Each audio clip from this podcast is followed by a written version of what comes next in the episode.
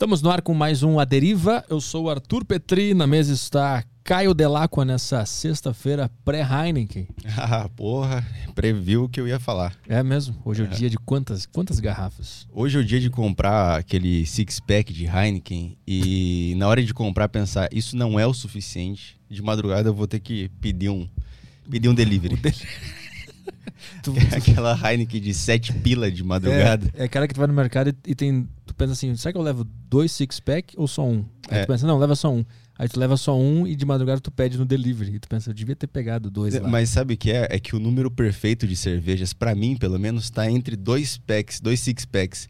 É quanto? Então, seis dá 12, dois. Ah. É, o meu ideal, eu acho que são tipo umas 10. Aí fica sobrando aquelas duas que eu tomo no domingo de manhã. Ah, entendi. Toca a ficha aí no, nos avisos de hoje. Vamos lá, galera, quiser interagir aí na live, tá aparecendo na tela. Um, hoje de novo errei a ordem, mas vamos lá. flowpodcast.com.br, plataforma, você pode entrar lá e comprar as moedas, a Spark, é a moeda da plataforma. Você vem aqui, compra e com isso você pode mandar mensagens na live ou mandar uma propaganda. Você tem aqui as opções. É, humilhe sua marca aqui, para você mandar sua. Humilhar sua marca aqui, um jeito diferente de anunciar e as mensagens. Pode mandar as mensagens aí, tudo isso com as Sparks. Também tem Saco Cheio TV, a plataforma exclusiva de podcasts. Entra lá e assina que você consegue entrar no Telegram. O Telegram é exclusivo só para os assinantes e lá eles podem mandar mensagem na live, mandar pergunta e a gente sempre prioriza as mensagens do Telegram. Também estamos ao vivo na Twitch e se você quiser mandar mensagem no YouTube, não precisa mandar superchat, manda normal que se a pergunta for boa, a gente lê. Boa. E só para terminar a semana aqui, é, ajudando o nosso ouvinte Kevin, para quem não acompanhou o Aderiva essa semana, nós temos o ouvinte Kevin aqui do Saco Cheio TV, que teve que fazer uma cirurgia de emergência na cachorrinha dele, a Atena. O Caio vai passar as fotos na tela para você. E aí, ao todo, a cirurgia de emergência custou cerca de R$ 2.500. Ele não tinha dinheiro para pagar e teve que pegar um cartão de crédito de um banco lá para poder pagar na, na, na, no veterinário lá. E agora ele está devendo esse, esse dinheiro para o banco, ele não tem como pagar. Então ele nos pediu ajuda aqui. O Pix dele está na descrição e tem um QR Code também que vai rolar na tela aí que você pode ajudar o Kevin, o nosso ouvinte aqui do Aderiva. Você pode doar o que você puder lá para o Kevin pagar essa fatura da cirurgia que salvou a cachorrinha dele, a Atena. Tá aí as fotinhos da, da Atena para você e também tem a fotinha da, da fatura depois, só para você ver que não é nenhuma sacanagem, é tudo bonitinho aí. Ajudem o nosso amigo Kevin. Até amanhã nós vamos divulgar, porque amanhã tem Tarja Preta. A gente vai divulgar no Tarja Preta também, porque a fatura vence no dia 6. Então ele tem que pagar isso aí muito rápido para não pegar juros, que o juro do banco, meu amigo. O banco não se preocupa com o seu cachorro, né? Exatamente. Essa é a grande lição aqui. Exatamente, nem com a sua vida. Uhum. Ele só se preocupa com o iate que eles já têm 10 e a cobertura em algum lugar também. Tá? É isso aí? É isso aí. Passou tudo certinho aí. Então vamos, vamos para a convidada de hoje, que é a Marília Fontes, mestre em economia, analista de renda fixa e cofundadora da Nord Research. É isso, né, Marília? Tudo é bem? Isso. Tudo bom, pessoal? Muito obrigada por me receber aqui. Obrigado pela presença. Ó, e antes da gente começar, o nosso patrocinador Insider te mandou um presente aqui. Uau! Uma camiseta da Insider, é maravilhosa. Obrigada, Essa obrigada, camiseta obrigada. aqui, eu tô usando inclusive, ela é muito boa, ela é levinha, ela não fede, não precisa passar, não precisa nem lavar ela. Uau! Só deixar ela ali que ela se renova todos os dias. tu tá de, de, tu tá de Insider? Tô de Insider. Tá de Insider? Ela é maravilhosa, cara. E também tem a cueca da Insider, que era, ela é maravilhosa. Eu tô com a cueca da Insider também, tá também? Sim, também. Parece que tem uma Você pessoa que eu me dando feliz carinho. à toa? É, é muito bom. A minha bola está feliz hoje. Sim, se minha bola tá feliz, eu tô feliz. Então você acessa aí insiderstore.com.br que eles mandaram uma camiseta, Olha né? que cor linda. É maravilhoso. Tu, tu treina, corre, faz alguma coisa, yoga? Sim, sim. É, é maravilhoso. surfo. É sur- é, dá pra surfar de camisa? Não. Ai, meu Deus. Não. Mas dá pra usar depois do surf, então. Exatamente. É, e também tá chegando o Natal aí, ano novo, cacete. O pessoal É. pode dar de presente insider pra galera aí. Sim, é Pro aquele. seu tio que fede, Sim, o tio que tem aquela asa. Aquela asa de churrasco e cachaça. É. Você pode dar a camisa dele pra ele, pra ele passar o Natal, inclusive, que não vai feder. Que tal o seu tio fazendo um churrasco sem o suor dele pingando na, na sua picanha? Isso, vai suar tudo na camisa da Insider, depois ela desaparece e não É. fede. Manda pra uma outra realidade. Isso, a camisa da Insider, ela tem uma tecnologia tão boa que ela manda o teu fedor, o teu suor pra outro universo. É, camiseta do Interstellar, né? ela, ela trabalha num tempo e espaço diferente. ela tá 50 anos Eles- na frente. Eles acham que quando a gente fala que a Insider é tecnológica, é, a gente tá falando que o tecido é tecnológico. Não, é, é uma coisa, é uma tecnologia muito além, cara. É, é desenvolvido por Einstein o negócio. Ó, é, não precisa passar, desamassa no corpo, tecido antibacteriano, respirável, é, necessita quatro vezes menos água para ser produzido que uma camisa de algodão, então também salva o planeta. Aham. Salva o planeta. ESG. Como é que é? ESG. O que é isso? Environmental, Social e Government. Governance. Ah, é? É, Isso é uma, é uma regulamentação, alguma coisa? é, é um, é um princípio, vai. Não sabia. e também foi feita para durar, tá? E também tem versão manga longa. Eu queria muito uma manga Pô, longa. legal. É. Então é isso aí, insiderstore.com.br, cupom de desconto, A deriva 12. a Deriva 12. Vai lá na Insider Store, tá bem? É, Marília, por que que tu focou na renda fixa para estudar e gostar desse mercado? Putz, porque assim, quando eu tava na faculdade de economia, a minha principal, a a matéria que eu mais gostava, que eu era completamente apaixonada, louca, alucinada, era macroeconomia. Então, eu estava na faculdade, era alucinada por macroeconomia, e macroeconomia é basicamente inflação, atividade, juros, né? Então, assim, era o caminho na- natural de, de quem estuda macroeconomia, é mais para renda fixa e câmbio. Né? Então, quando eu comecei, é, eu fui chamada em 2008 para uma entrevista no Itaú Asset, que na época, até hoje acho, é uma das maiores e melhores gestoras do Brasil, né? É super premiada e tal. E aí eu fui lá, eu fui assim, era, me chamaram para ir numa entrevista, eu falei, ah, tá bom, vou ir, vou mandar meu currículo para todo mundo, nem sei quem vai me chamar, né? Naquela época, é, o mercado financeiro era muito cheio de entrevista, tipo, quantas bolas de golfe cabem aqui? E aí você tinha que responder. Então eu falei, caramba, eu não vou passar em nenhuma, né? Então eu falei assim, eu vou, eu vou mandar meu currículo para todos os lugares, o que me aceitar, ótimo. E aí aconteceu do, do Itaú Asset chamar, e a entrevista foi 100% macroeconomia, Hum. que era a minha matéria preferida. Falei, caramba, isso aqui é demais, né? Nossa, o cara não me perguntou das bolas de golfe, não perguntou meu racional. Então, acho que beleza, né? E fui, falei tudo que eu achava, enfim, me senti super à vontade na, na entrevista. Resultado, eles me chamaram e eu comecei a minha carreira trabalhando no Itaú Asset, que é um fundo multimercado, é um fundo que faz gestão né, de bilhões e bilhões de reais. E comecei na mesa de renda fixa e câmbio exatamente por saber macroeconomia. Uhum. Então é um caminho muito natural, assim, você tem que para você saber se as taxas de juros vão subir ou vão cair, você precisa entender inflação, atividade, você precisa entender tudo isso. Então era o caminho natural para quem faz economia. E por que macroeconomia te chamou a atenção? Putz, ahn, aí foi meio que sorte, assim. Eu, eu tava no segundo ano do colégio, é, do, do ensino médio, né? E aí eu tinha que escolher um emprego, tinha que escolher alguma coisa lá para pôr lá na FUVEST. E aí eu fiz um teste vocacional e deu economia. Deu economia. Aí eu falei assim, puta, acho que eu vou fazer economia, né? então vai. parece legal e tal. Estudei um pouquinho, vi o que era, achei interessante e fui. E aí na primeira, a minha primeira aula da faculdade era microeconomia. E aí eu já comecei a me apaixonar, falei, caramba, isso é muito legal. E aí a- evolução é n- nas aulas, né? Tipo matemática 1, 2 e 3, tem micro 1, micro 2 e aí macro 1. Uhum. Então, é, é tipo uma evolução do, do próprio estudo da microeconomia. E aí eu achei aquilo fenomenal. Eu falei, caramba, isso aqui é muito legal. Você pega isso e você entende o mundo. O que, o que, tem de legal? Eu quero entender também o Não, mundo. é demais. Assim, macroeconomia, assim, para começar, minha primeira aula de economia, né? Marília, o que, que é macroeconomia? O que, que é economia, né? Economia é a gestão de recursos escassos. Só que pensa, qual recurso não é escasso? O ar que a gente respira é esca- é- não é escasso, né? Tem ar infinito. Tirando isso, é tudo escasso. A água é escassa, você não pode usar muito, né? A madeira é escassa. Não por outro motivo ela tem um valor, né? Você paga por ela. Uhum. Porque é um recurso que, que, é- que vai acabar, né? Se você usar muito, vai acabar. Não é infinito. Então, economia é a gestão de recursos escassos, só que tudo é escasso. Então, economia é tudo. Então, é, vamos supor, é, a economia acontece em ciclos. Então, você percebe, por exemplo, que tem épocas no Brasil que a gente tem crescimento, que, que eh, as empresas crescem, contratam mais pessoas, o desemprego cai pra caramba, aí as pessoas aumentam os, os salários, é, aí você consome mais, e, uhum. e aí você se alavanca mais muitas vezes, aí isso gera inflação. Aí começa o ciclo inverso.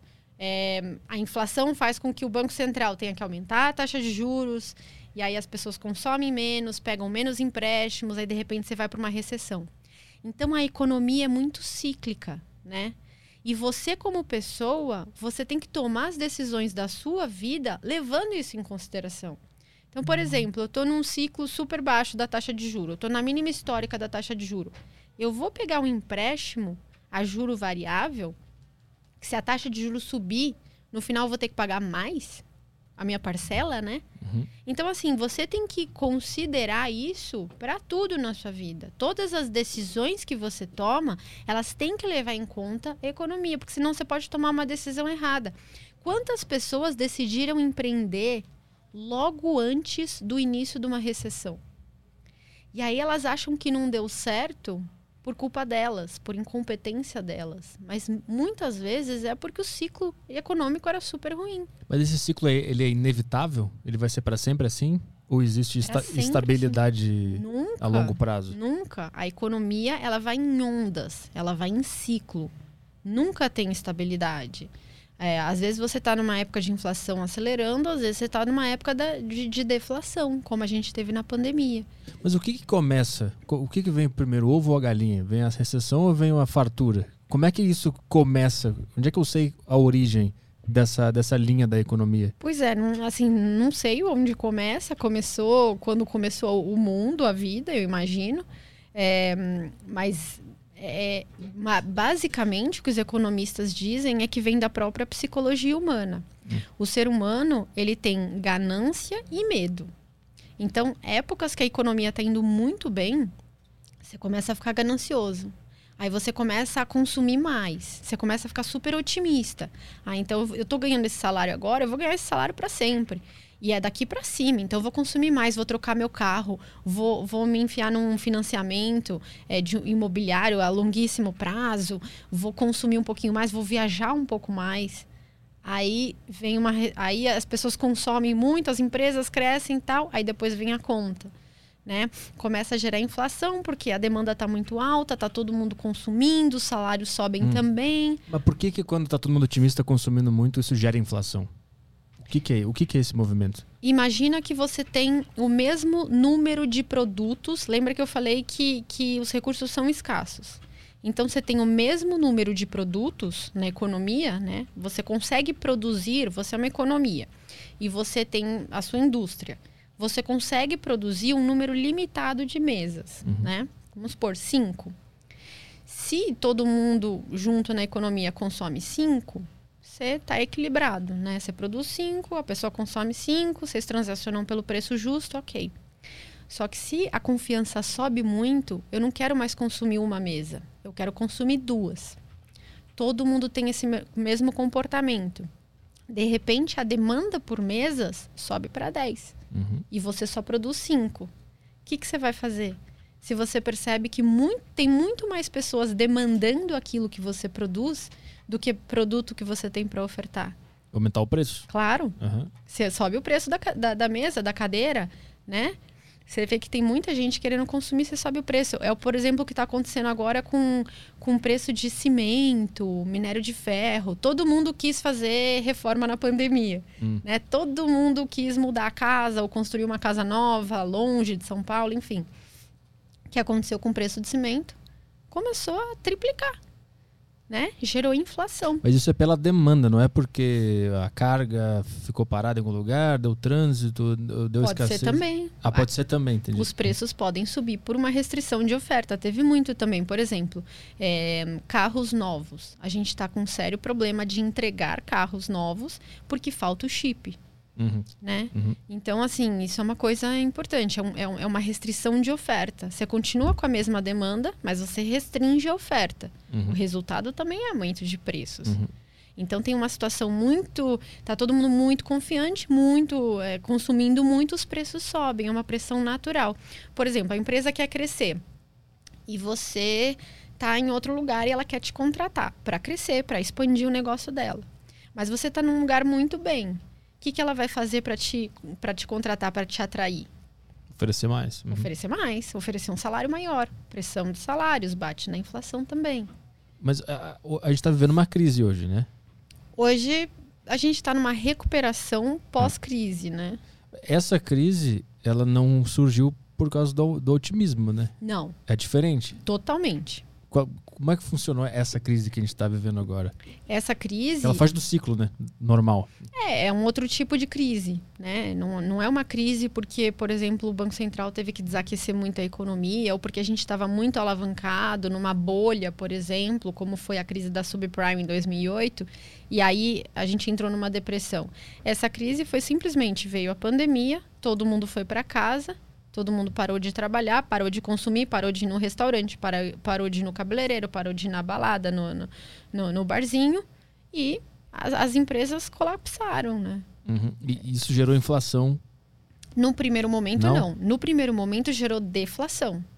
Porque aí é o oposto, né? Você, ninguém está querendo consumir, tá todo mundo preso em casa. Que, que, como é que você vai vender o seu produto? Ah, teve deflação. Teve deflação ah. no começo da pandemia. Teve deflação. A gente teve alguns meses de inflação negativa. Os preços caíram. E agora tá tão alto por quê? Porque aí a gente teve outras coisas no caminho. Então, um, num segundo momento da crise, é, bom, teve a crise, teve deflação. Aí várias economias do mundo, inclusive o Brasil, fizeram um auxílio emergencial. Né? Então você pegou dinheiro, dinheiro físico, e deu na mão da população de baixa renda. O que, que essa população faz? Consome, uhum. né? Tá, tava todo mundo com é, o, o, Fundo Verde tem um estudo muito interessante que ele fala que é, com o auxílio emergencial a renda média das pessoas de baixa renda subiu 38%. Então é aquela coisa, tá todo mundo com mais dinheiro, tá todo mundo com um poder de consumo maior. O que, que eles fizeram? Consumiram mais. Uhum. Então você vê que na época vendas de supermercado disparou. E com isso o preço de alimentos também disparou. Hum. E isso aconteceu ao redor do mundo. O aumento de preços das commodities não foi só no Brasil, foi no mundo inteiro. Então o preço de alimentos subiu no mundo inteiro. Esse foi o primeiro impacto. Uhum. Depois a gente teve uma, uma desvalorização cambial, né? O nosso real, que era antes é, quatro, do, é, quatro reais a cada dólar, subiu para quase seis reais a cada dólar. E esse aumento fez com que os produtos importados encarecessem. Por exemplo, gasolina é, e gás de botijão.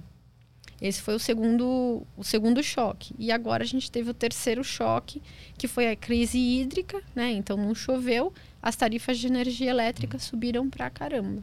O, o que, que determina uh, o, a, a relação dólar-real?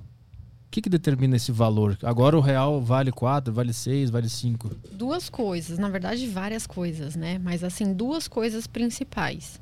É, primeiro, diferencial de crescimento. Então, se a gente for um país que cresce muito, é, provavelmente o nosso câmbio vai se valorizar. As pessoas vão querer, as pessoas de fora vão querer investir aqui. Então, vamos supor, no super ciclo de commodities, que foi de 2003 a 2007, as nossas bananas, né? Se a gente é a República das Bananas, as nossas bananas estavam muito caras. Então a gente é, é, exporta minério de ferro, soja, essas coisas. Estavam muito caras no cenário internacional. E a gente exportou cada vez mais e cresceu muito nessa época. É, nessa época, é, o nosso câmbio bateu dois e pouco. Né? Assim, foi, foi bem bom. Foi bem bom para o Brasil. A gente teve uma valorização importante do câmbio, porque a gente estava crescendo como país muito e muitos gringos queriam investir aqui. Então, o nosso câmbio valorizou. É, então, diferencial de crescimento é uma coisa super importante, porque atrai investidor e também diferencial de juros. Então, se, a, se o nosso país estiver pagando muito juro na, na dívida, né, na renda fixa, é, o gringo também olha e fala assim: hum, vou investir com um juro de 10%. Legal. Aqui nos Estados Unidos o juro é 1,5%, é zero muitas vezes. Aí ele manda o dólar para cá. Manda o dólar para cá. Mas Aí eu... valoriza o nosso câmbio. Eu quero entender assim: é, é o, o que, que, de, que, que determina o valor ali? É um, é um software? É um, é um, é um mercado? É o mercado. Quem que escreve lá agora vale 5,20? Todos nós. Ah. Imagina que. Imagina que. Vamos tentar imaginar a imagem física e depois a gente passa isso para digital, né? Mas imagina que tem 3 mil pessoas dentro de, uma, de um galpão negociando dólar. Então eu falo para você, ó, é, eu te dou 5 reais por dólar por cada dólar. Aí você fala assim: ah, não, eu te vendo. É, a, eu, eu, eu não quero eu não quero cinco reais, eu quero seis reais. Aí a gente vai negociar. Uhum. Aí sai negócio entre a gente. Dali, então você já vai embora da roda. Aí vai outro cara, ah, não, eu também quero comprar dólar. Aí outra pessoa vai ofertando, né? Uhum. E aí é, é, é, só que acontece exatamente isso, só que na bolsa que é uma coisa digital. Então tem uma fila de ordens de pessoas, empresas, CNPJs que querem comprar e uma fila de ordem de venda. E, e eles vão colocando os preços e quando os preços estiverem parecidos, uhum. sai negócio. Então é que nem comprar ação. É, é, é exatamente mesma... igual a comprar ação. E é isso que determina é o, um home broker. o preço. É, é, são, são, cidadãos negociando dólar. É Exatamente. isso que determina. Ah, eu achei que tinha outras coisas envolvidas. Não, eu nunca imaginei não. que era. É igualzinho que, que era um, um, cara de sunga em casa é comprando. É um cara de sunga, claro. Em Maldivas, né? Geralmente, esses caras são. é o cara fazendo day trade. O cara faz day trade. Nossa, muita gente. Eu, inclusive, quando eu comecei na mesa de operações, eu comecei com cupom cambial, que é a forma brasileira de você negociar dólar. Então, eu fazia day trade de cupom cambial. Ah, então o cara que está fazendo day trade hoje, ele está orientando o valor do dólar para todo mundo. O pessoal é, que tá vendendo ele dá liquidez, agora. né? Tipo, o day trader ele não vai conseguir transformar o patamar da moeda, mas ele dá liquidez para muita gente. Então, por exemplo, tinha muita empresa que queria, que queria fazer um hedge, né? Uma proteção, por exemplo, uma exportadora. Ela, que, ela queria exportar, mas ela não queria correr o risco da oscilação de preço. Então, ela exportava, mas já travava o quanto o cliente ia pagar, já, já fazia a conversão. Né? Então, ela fazia a proteção dela. Então, se o dólar caísse, ela ia receber aquele mesmo número de reais, porque ela já fez a proteção. É, e aí, eles, eles cotavam comigo. Né? Então, ah, Marília, eu quero fazer um FRA para 2022. Aí eu ia lá dar preço e, e, e, fechava com a pessoa. Aí depois eu ia fazer, ia, ia me travar no mercado, ou ia comprar ou vender e fazer e, e dar liquidez para o mercado. Então eu comecei, uma das formas que, quando eu comecei a minha carreira, por exemplo, na Mauá, foi isso que eu fiz. Como é que entender tanto de economia ajuda na tua vida pessoal a lidar com as finanças, a ganhar mais dinheiro? Muito, nossa. Imagina só, é o que eu falei para você. A economia, ela acontece em ciclos, certo? E esses ciclos, Ora você tem aumento de juros e de inflação e de, e de bolsa, né? Porque são épocas de euforia. Uhum. Ora você tem queda de bolsa, queda de juro, queda da inflação. Você tem ativos, como bolsa, como renda fixa, como é, vários ativos, que se beneficiam de épocas de crescimento econômico, que dobram, que triplicam de preço. E você tem ativos que se beneficiam de épocas de recessão e na recessão é que eles ganham dinheiro. Então, se você sabe a hora certa de entrar no ativo certo, você ganha muito mais dinheiro. Mas como é que tu consegue analisar em que momento do ciclo a gente está agora? Como é que então, olhando, a, olhando a economia. Então, por exemplo, é, a gente veio 2016, né? A gente, veio, a gente tinha vindo de uma economia que estava com aumento de inflação muito alta e recessão, né? Recessão econômica. A gente teve dois anos seguidos de, de, de crescimento baixo e recessão. É, nessa época, porque o governo estava gastando muito, né? A gente estava crescendo muito a dívida. Os investidores não queriam investir no Brasil, porque era muito arriscado, a gente estava aumentando muito nossa dívida. Então, as taxas de juros do mercado futuro, né, as taxas de juros de 10 anos do Brasil, chegaram a bater 16,5%. O que é taxa de juros futura? Eu quero, eu quero visualizar isso. É uma taxa de juros para um vencimento futuro. Então, vamos supor, eu quero investir no título do governo por 10 anos. Vai ter uma taxa para isso. Vamos supor, 16,5%. Uhum. Então, em 2016, a taxa para você investir num título do governo, que o governo te pagava para você investir por 10 anos, Era 16,5%. Uhum. Aí veio o impeachment. O Temer é, controlou o fiscal, reduziu as despesas, fez o teto de gastos, fez é, a reforma trabalhista, é, reduziu o papel do BNDES, que ajudou bastante, e controlou a inflação com o Banco Central da equipe do Ilan. As taxas de juros começaram a cair. Cair, cair, cair.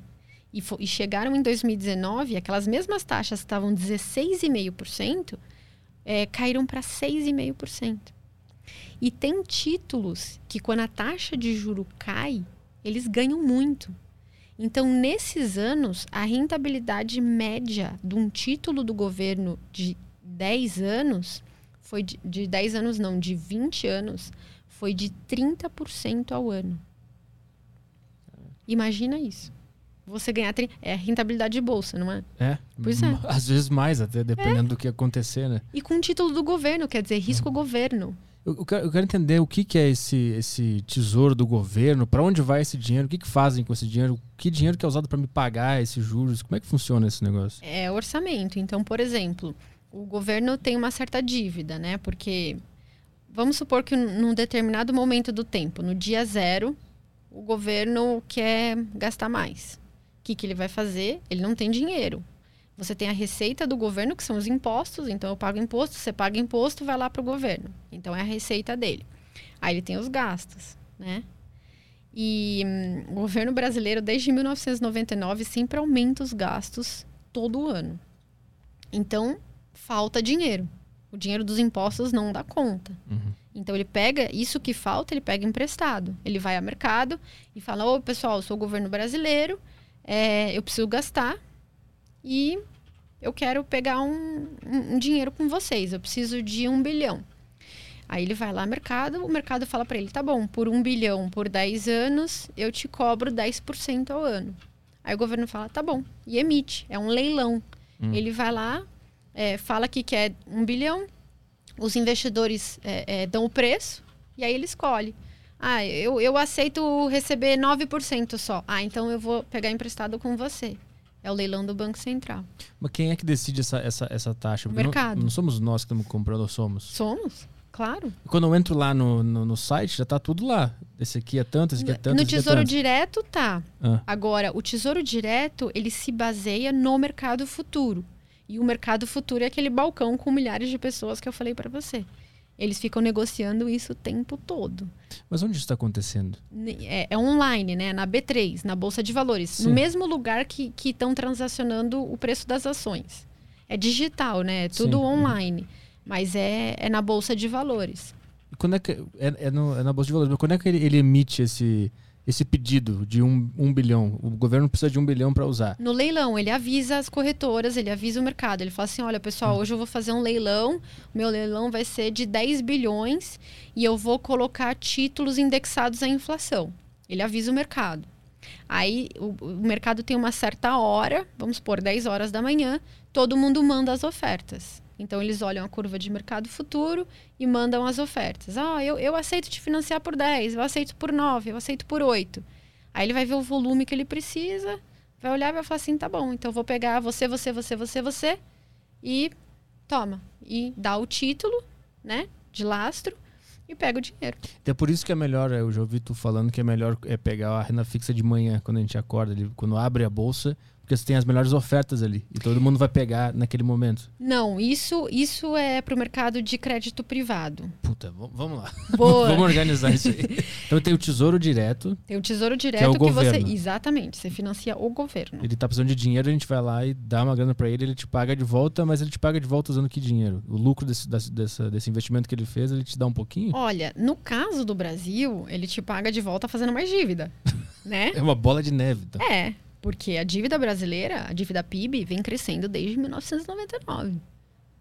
Então, para pagar o dinheiro que eu dei para ele, ele, ele, se endivida mais ainda. Depois eu dou mais um dinheiro para ele, ele se endivida mais ainda. Um dia vai, vai dar um problema isso. Ou não vai? Eu, eu, acho que sim, né? A não ser que a gente faça mais reformas e a não ser que a gente, enfim, que a gente tire o dinheiro de algum lugar, assim, de duas uma. Ou vai dar um problema, ou vão aumentar os impostos.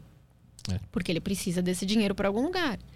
E outra informação: desde 1999, a carga tributária no Brasil sempre aumenta. Não, um dia, um dia vai explodir. É. Vai acontecer alguma coisa, né? não é possível. Mas teoricamente, esse, esse sei lá, é, esse, esse, esse título, mais, sei lá, 6%, 2%, esse lucrinho teria que vir de onde? No mundo ideal. No mundo ideal, a gente, ele teria que usar esses recursos para gerar crescimento no país, né? Então, investir em infraestrutura, investir em educação, investir em produtividade, né? Uhum. E aí, com esse crescimento que você gera na economia, você ganha mais impostos, porque o imposto é sempre um percentual de todas as receitas, né? uhum. né? E aí você paga a pessoa que te financiou. Mas não é isso que rola. Não rola é completamente que... contrário. Tá, esse é o tesouro direto. Esse é o tesouro, tesouro direto, direto. Governo. Qual é o outro? Crédito privado. É, você pode, ao invés de financiar o governo, você pode financiar os bancos. Né? Então, imagina, você vai lá no banco, geralmente você vai lá para pegar dinheiro emprestado. Uhum. Mas o banco, para ele te emprestar, ele tem que pegar dinheiro de alguém. Né? Ele só tem um pouquinho de dinheiro dele. A maioria do dinheiro que ele capta é com investidores. Então ele vira e fala assim, ó, ao invés de você emprestar dinheiro para o governo, por que, que você não empresta para mim? Eu pago mais. Hum. Então ele paga um pouquinho a mais que o governo. Aí você fala assim: ah, tá bom. Eu olhei para o seu risco, eu achei que você é seguro. Então, ao invés de emprestar para o governo a 10, eu vou emprestar para você a 11. Aí você empresta para o banco. Aí o banco pega o seu dinheiro a 11 e empresta para alguém que está com corda no pescoço a 20. E, aí... é assim que ele ganha dinheiro. E aí o, o cara se endivida e esse dinheiro vem para mim depois. É só que você só ganha 11. Sim, a diferença sim, entre é. 11 e 20, quem ganha é o banco. Sim, mas um lucrinho daquele cara que precisou daquele empréstimo vem para mim. Exatamente. É um negócio meio, meio masoquista, assim, essa, essa economia, essa renda fixa. Mais ou menos, assim, é, é, é necessidade, é, é uma solução para uma necessidade que alguém tem. Vamos supor, você quer financiar o seu apartamento, você quer comprar um apartamento. O apartamento custa 200 mil reais e você ganha 5 mil reais por mês. Você não tem dinheiro para comprar o apartamento. Mas você não quer morar de aluguel, você quer ter um apartamento. Então, o banco te fala assim: olha, eu tenho a solução para você. Eu financio, eu pago o apartamento para você. E aí você todo mês me paga dois mil reais durante 30 anos. Uhum. Então, assim, de uma certa forma, ele está viabilizando um sonho seu de comprar um, imóvel que se dependesse só do seu salário, você não ah. teria. Uhum. Então, não é ruim.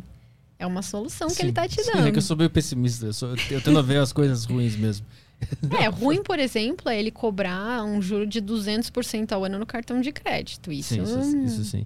Mas aí então o cara que quer ter um apartamento, aí ele paga pro, pro banco. Pro banco. E o banco pega um pouco do lucro que ele está tendo com esse empréstimo e dá para o cara que investiu nele. Perfeito. Então, tá, então não é tão complexo assim a, a renda fixa. Só que, só que, tem muitas outras formas de, de investir em renda fixa, né? Tem. E, e outra forma de você investir é, é emprestar para empresas. Então, vamos supor, a Petrobras, ela fala assim, ó, ao invés de você investir, ao invés de você dar o seu dinheiro para o Tesouro Direto a 10 ou para o banco a 11, dá para mim a 12. Hum. E aí você financia a Petrobras. Então, assim, você, você pode investir em títulos do governo, né? Que são os títulos do Tesouro Direto, em títulos de bancos, que são CDBs, LCIs, LCAs, dentre outros, ou em títulos de empresas, que são debentures, crise e CRAS. Por que, que não é tão falado a renda fixa? Porque a, a, maioria do conteúdo que se fala sobre finanças no YouTube é mais de ações, cripto. Renda fixa não é muita gente que fala. Ninguém por, fala. Por que, que não é tão falado? Eu acho que é porque as pessoas têm essa hum, fantasia de que a única forma de você ficar rico é investindo em ações ou em cripto. E aí, assim, renda fixa, você imagina assim, ah, tá bom, se ele que tá 10, eu vou render 10. Então eu compro um título a 10, espero até vencimento, e é isso. Só que isso é uma parte da renda fixa. Tem a outra parte que sofre marcação a mercado, que gera 30% ao ano, como eu falei para você agora, que, que um título de 10 anos no Brasil em 2016 a 2019 rendeu 30% ao ano. E como é que se descobre essas oportunidades? Olhando a economia. Por exemplo, quem olhou 2016, a inflação lá em cima, E, e depois acompanhou que entrou um governo, falou em reformas, fez as reformas, controlou a inflação, reduziu a dívida. Você olha isso e você fala assim, cara, esse juro vai desabar. Aí você entra. Aí ele começa a cair, você começa 30%, 30%, 30%. E aí você vende, vai para casa e vai investir em outra coisa. A renda fixa, ela necessariamente eu tenho que esperar esse prazo? Não, você pode vender antes. Os títulos do governo você pode vender a qualquer momento. Se você comprou ele hoje e quer vender ele amanhã, desde que amanhã seja um dia útil, você pode vender. Mas aí eu vou ter prejuízo. Não necessariamente. Se você investiu, por exemplo, num pós-fixado, num tesouro Selic, o Tesouro Selic ele funciona igual a poupança. A única diferença é que ele rende sempre 10% a mais que a poupança. Uhum. Então funciona da mesma forma. Você sempre vai render a Selic, né? Todo dia você vai render a Selic equivalente a um dia. O que, que é a Selic? Eu escuto muito falar sobre Selic, eu não entendo o que, que é isso. A taxa Selic é a taxa básica da economia.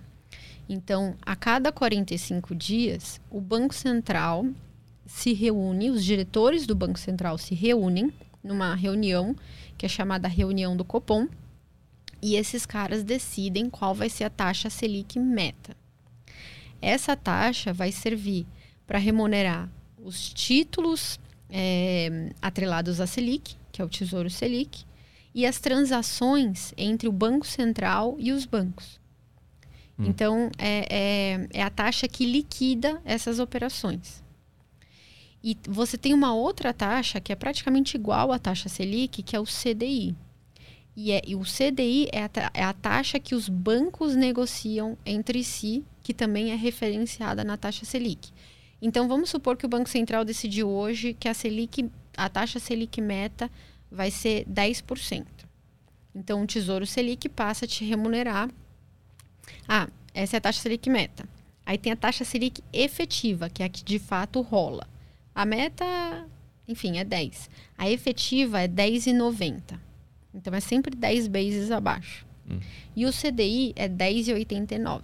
Então é um base abaixo da Selic efetiva. Então, é, a taxa Selic meta, ela serve para ancorar todos os contratos de juros de toda a economia. Se o Banco Central decide subir a Selic de 10 para 11%, imediatamente os bancos que vão emprestar dinheiro para você no seu imóvel passam a te financiar, ao invés de eles te financiarem por 20, eles começam a te financiar por 21. Eles repassam o aumento da Selic para as taxas de empréstimo. Uhum.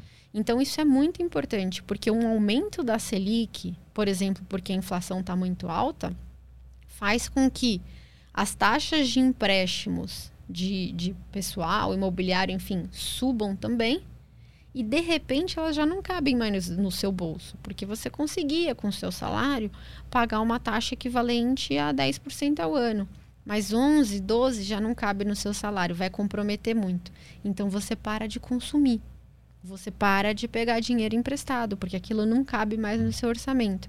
Aí todo mundo faz isso, né? Porque está subindo para todo mundo. Aí a demanda cai, as pessoas param de consumir, você desaquece a economia e começa a controlar a inflação. Mas o que, que aconteceria se eles não aumentassem? A, a inflação a, ia comer solta. A inflação ia disparar. Lembra que há muito. Bom, você não vai lembrar porque você é jovem, mas você já ouviu falar de hiperinflação? Uhum, Nas épocas que o Brasil tinha inflação mensal de 40%? Uhum. É isso, alguém deixou rolar. Alguém falou, ah, não vamos controlar a inflação, vamos, vamos manter o juro baixo e deixar rolar. E quando eu escuto na televisão falar de Selic, eu sempre sinto uma coisa ruim. Parece que é uma coisa horrível que está acontecendo. Não é não. horrível, eles estão eles travando para que não dê uma merda adiante. É claro, é com certeza. É, o, o, o, o regime de metas de inflação foi a melhor coisa que aconteceu no Brasil. Porque foi a única coisa que controlou a inflação. Na época, é, tinha inflação de 40% ao mês, como é que eles tentavam controlar essa inflação? Eles proibiam as pessoas de aumentar os preços. Eles uhum. congelavam os preços. O uhum. que, que acontecia? O produtor queria comprar essa mesa, ele comprava do gringo a 30 reais. Ele queria vender para você, só que o governo falava que ele só podia vender por 20. O que, que ele fazia? Não vendia. Falei, o quê? Eu não vou vender. Por 20 eu vou tomar um prejuízo. Eu vou parar de produzir mesa, eu vou parar de, de, de importar mesa e, e, e vender para as pessoas. A empresa quebrava. Isso aconteceu na Argentina recentemente, não? Que eles congelaram total. o preço lá e, e não funcionou. Sim, isso acontece frequentemente na Argentina e aconteceu muito no Brasil também. Eu lembro que eu fiz um documentário numa empresa que eu trabalhava sobre, sobre o Brasil e tal. Eu lembro que eu peguei umas imagens do, do pessoal no mercado mudando o preço no dia, assim. é. O preço mudava de manhã, era um, e de tarde era outro. Né? Exatamente. Tinha os fiscais do Sarney, né? O Sarney falava assim: ó, eu quero que todo mundo vá no supermercado e mostre se, se algum produto foi reprecificado e tal.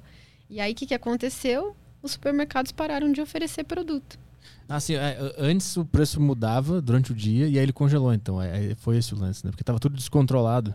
Lembra que. Completamente descontrolado. Cê- cê- cê- por é, é, eu- as pessoas até falam, né? De onde surgiu essa história?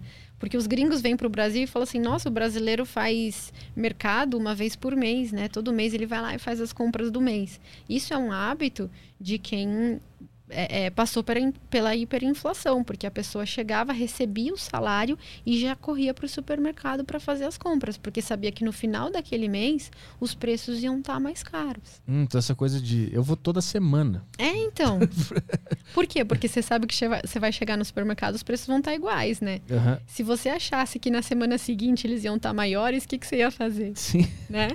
Você ia comprar tudo agora. Cara, é, é muita confusão. Economia é uma coisa muito complexa. É muito complexa, mas depois que você percebe as relações e você percebe que se você entender um pouquinho, você consegue tomar melhores decisões e mais, você consegue ganhar dinheiro com isso, aí você vai se apaixonar por economia. Como é que o, cara que tá vendo agora que não investe em renda fixa, como é que ele, como é que ele faz? Porque tu fala assim, ah, tem que analisar a economia para entender o que fazer. Mas mesmo assim fica meio nebuloso ainda. Eu não, eu não sei o que analisar, como ver, onde ir, o que- o que comprar. É normal, é normal. Por exemplo, uma das maiores críticas que eu tenho ao sistema de ensino brasileiro é não ter educação financeira. Isso é um absurdo.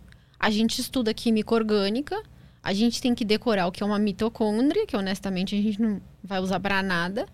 E você não sabe o que é inflação, você não sabe o que é taxa de juros, taxa Selic, Uhum. recessão.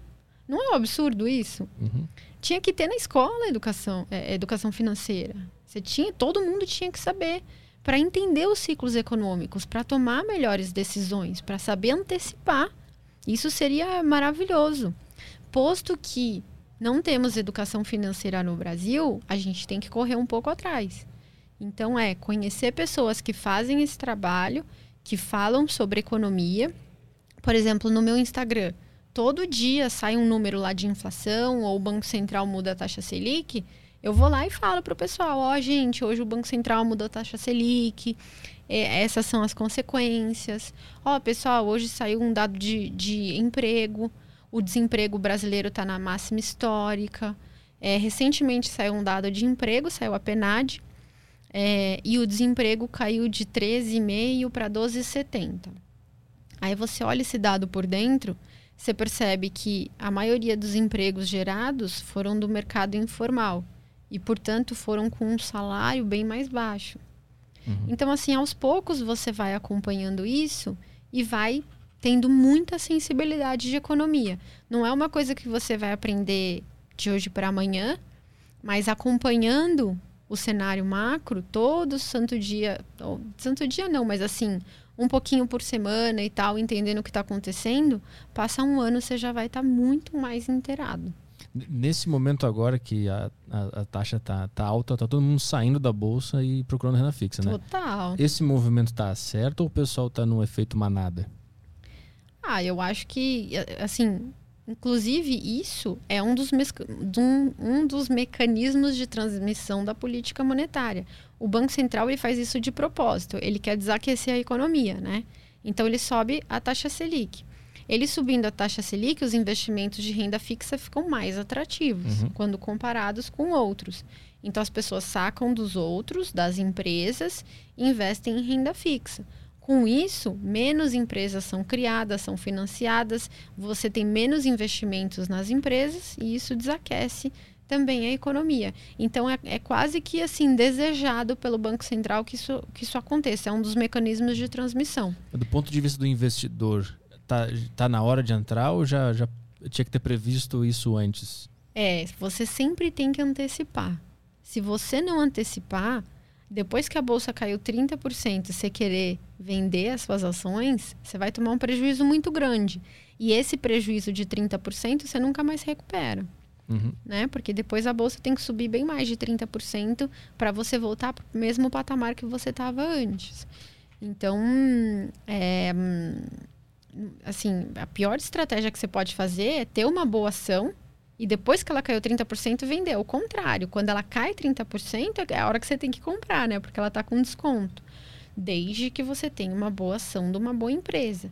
Tem empresas, por exemplo, que elas têm tanta dívida que se a taxa de juros sobe, elas quebram. Uhum.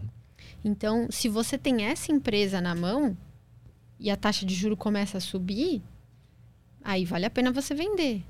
Né? Agora, se você tem uma empresa boa, uma empresa que tem baixa alavancagem, né, que não tem muita dívida, que numa recessão compra o concorrente, né, consolida mercado, ela tem poder de compra, então ela repassa os aumentos da inflação para o cliente, ela é boa nisso, aí não tem problema nenhum. Caiu, você compra mais.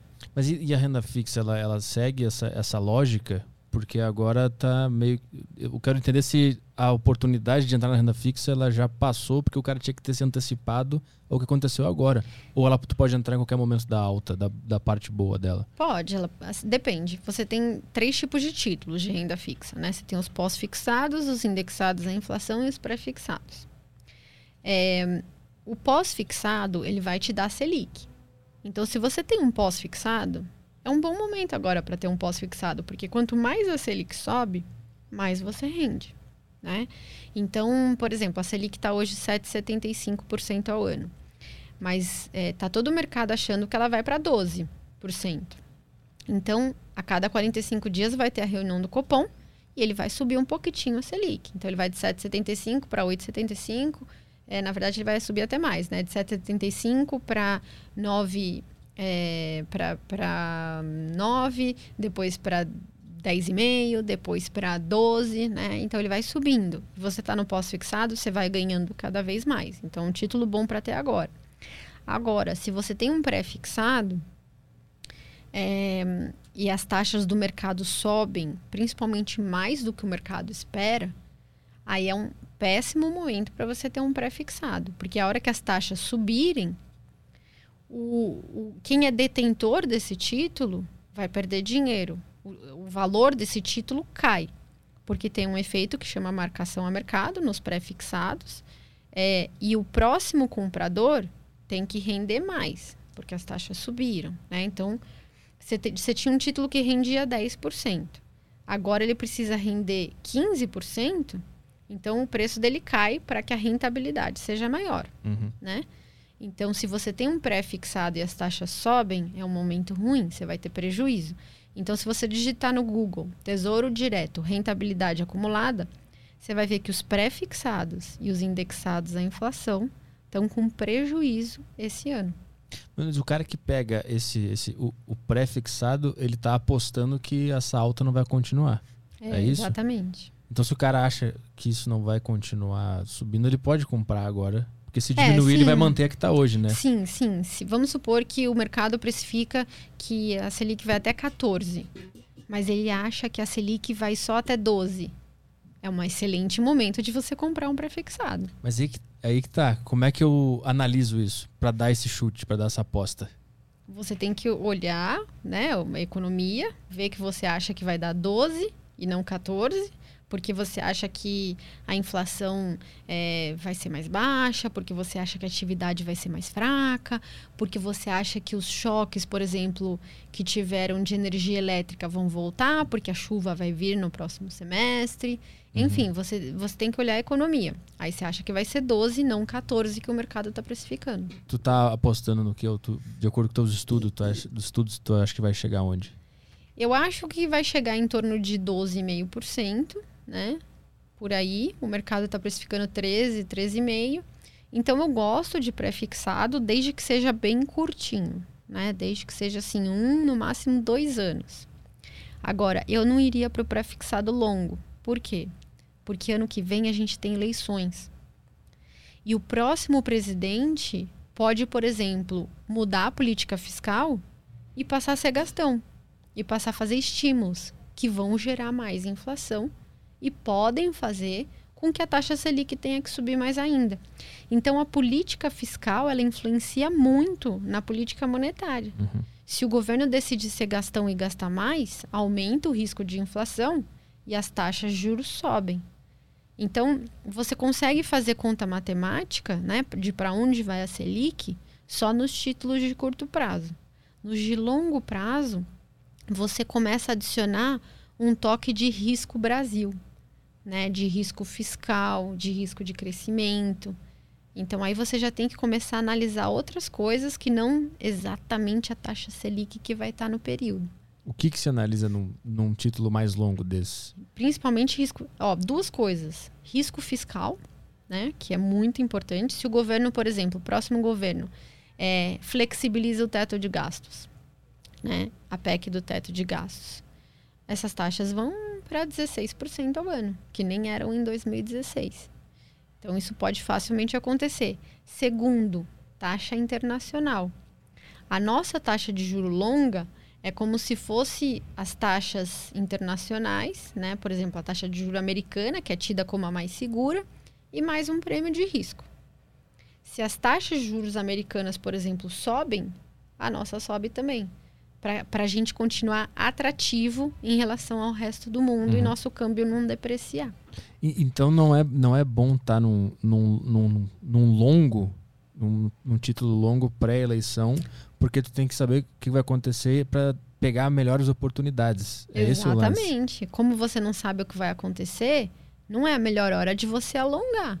Primeiro você tem que ter visibilidade. Quem vai ser a próxima equipe econômica? Ela vai controlar a inflação? Ela vai querer gastar menos? Vai. Ah, então tá bom. Então eu vou alongar. Uhum. Imaginando que essas taxas podem cair.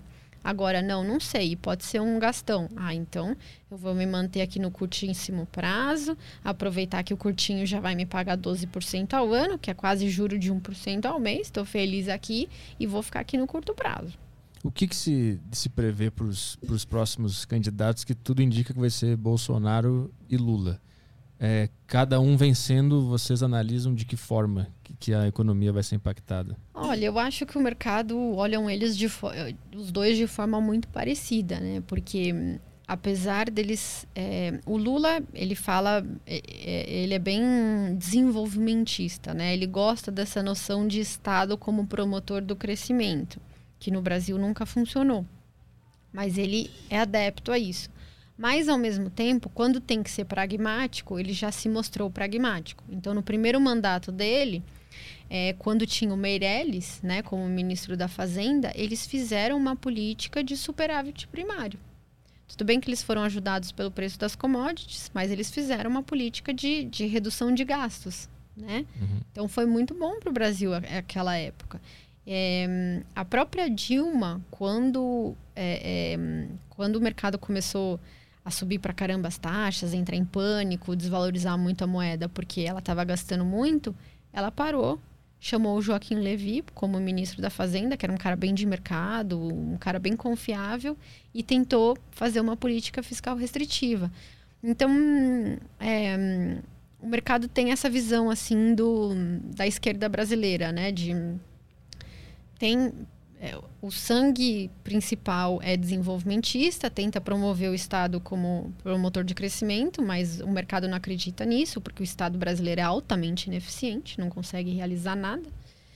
E o Bolsonaro, ele também tem essa mentalidade. Né? Ele começou com o Guedes lá, falando em privatizações, em em governo fiscalmente responsável e eles até implementaram isso no começo, né? Aprovaram a reforma da previdência, que foi uma reforma muito difícil, mas nenhuma privatização rolou é, e eles não conseguiram sair muito dali. E, e quando veio a pandemia, ele fez uma política de auxílio emergencial bem agressiva e bem maior do que o orçamento brasileiro aguentava. Né? Então teve que emitir mais dívida. É, piorou bastante, né? O fiscal brasileiro. Então, a gente percebeu, o mercado percebeu também que ao menor sinal de mal-estar, ele estaria disposto, por exemplo, a flexibilizar o teto de gastos, que é uma coisa super importante para o mercado, né? Ter responsabilidade fiscal.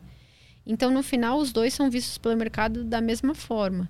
Uhum. Entendeu? Os dois gostam dessa história de governo como promotor de crescimento, que o mercado não gosta. Então, inevitavelmente, o melhor a se fazer é ficar no, nos títulos curtos.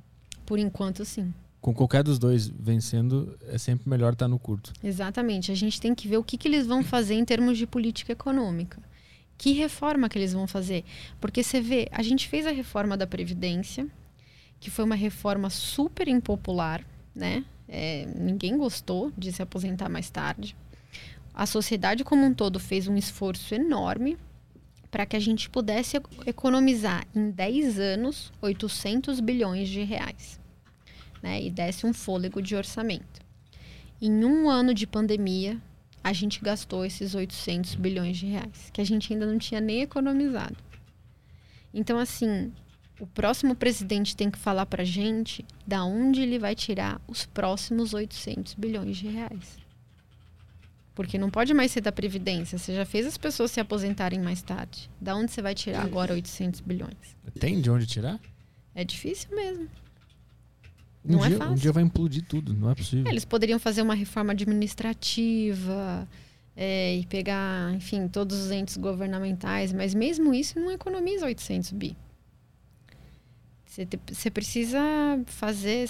Porque assim, o orçamento brasileiro ele é muito rígido, né? Então você é obrigado a gastar tanto com educação, obrigado a gastar tanto com saúde, obrigado a gastar tanto com previdência, obrigado a gastar tanto com. Então, assim, fica, se, o próprio presidente fica muito restrito aonde ele pode ou não gastar. Uhum. Né? Então, é difícil mesmo. Dependeria de uma solução juntamente com o Congresso, de uma nova legislação. Não é fácil mesmo.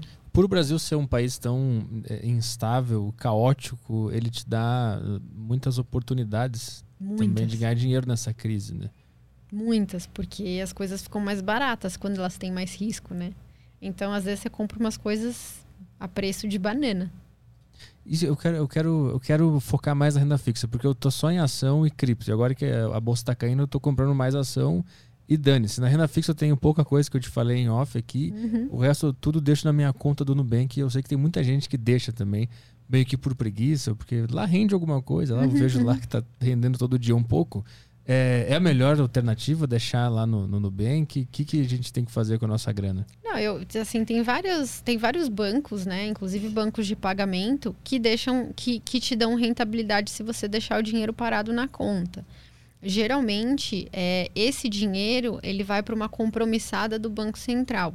Então, esse dinheiro tem lastros em títulos do governo. Então, costuma ser seguro. Hum. Agora, eu não deixaria muito dinheiro nesses, nesse tipo de investimento, né? Eu deixaria, assim, um dinheirinho que você quer deixar para caixa.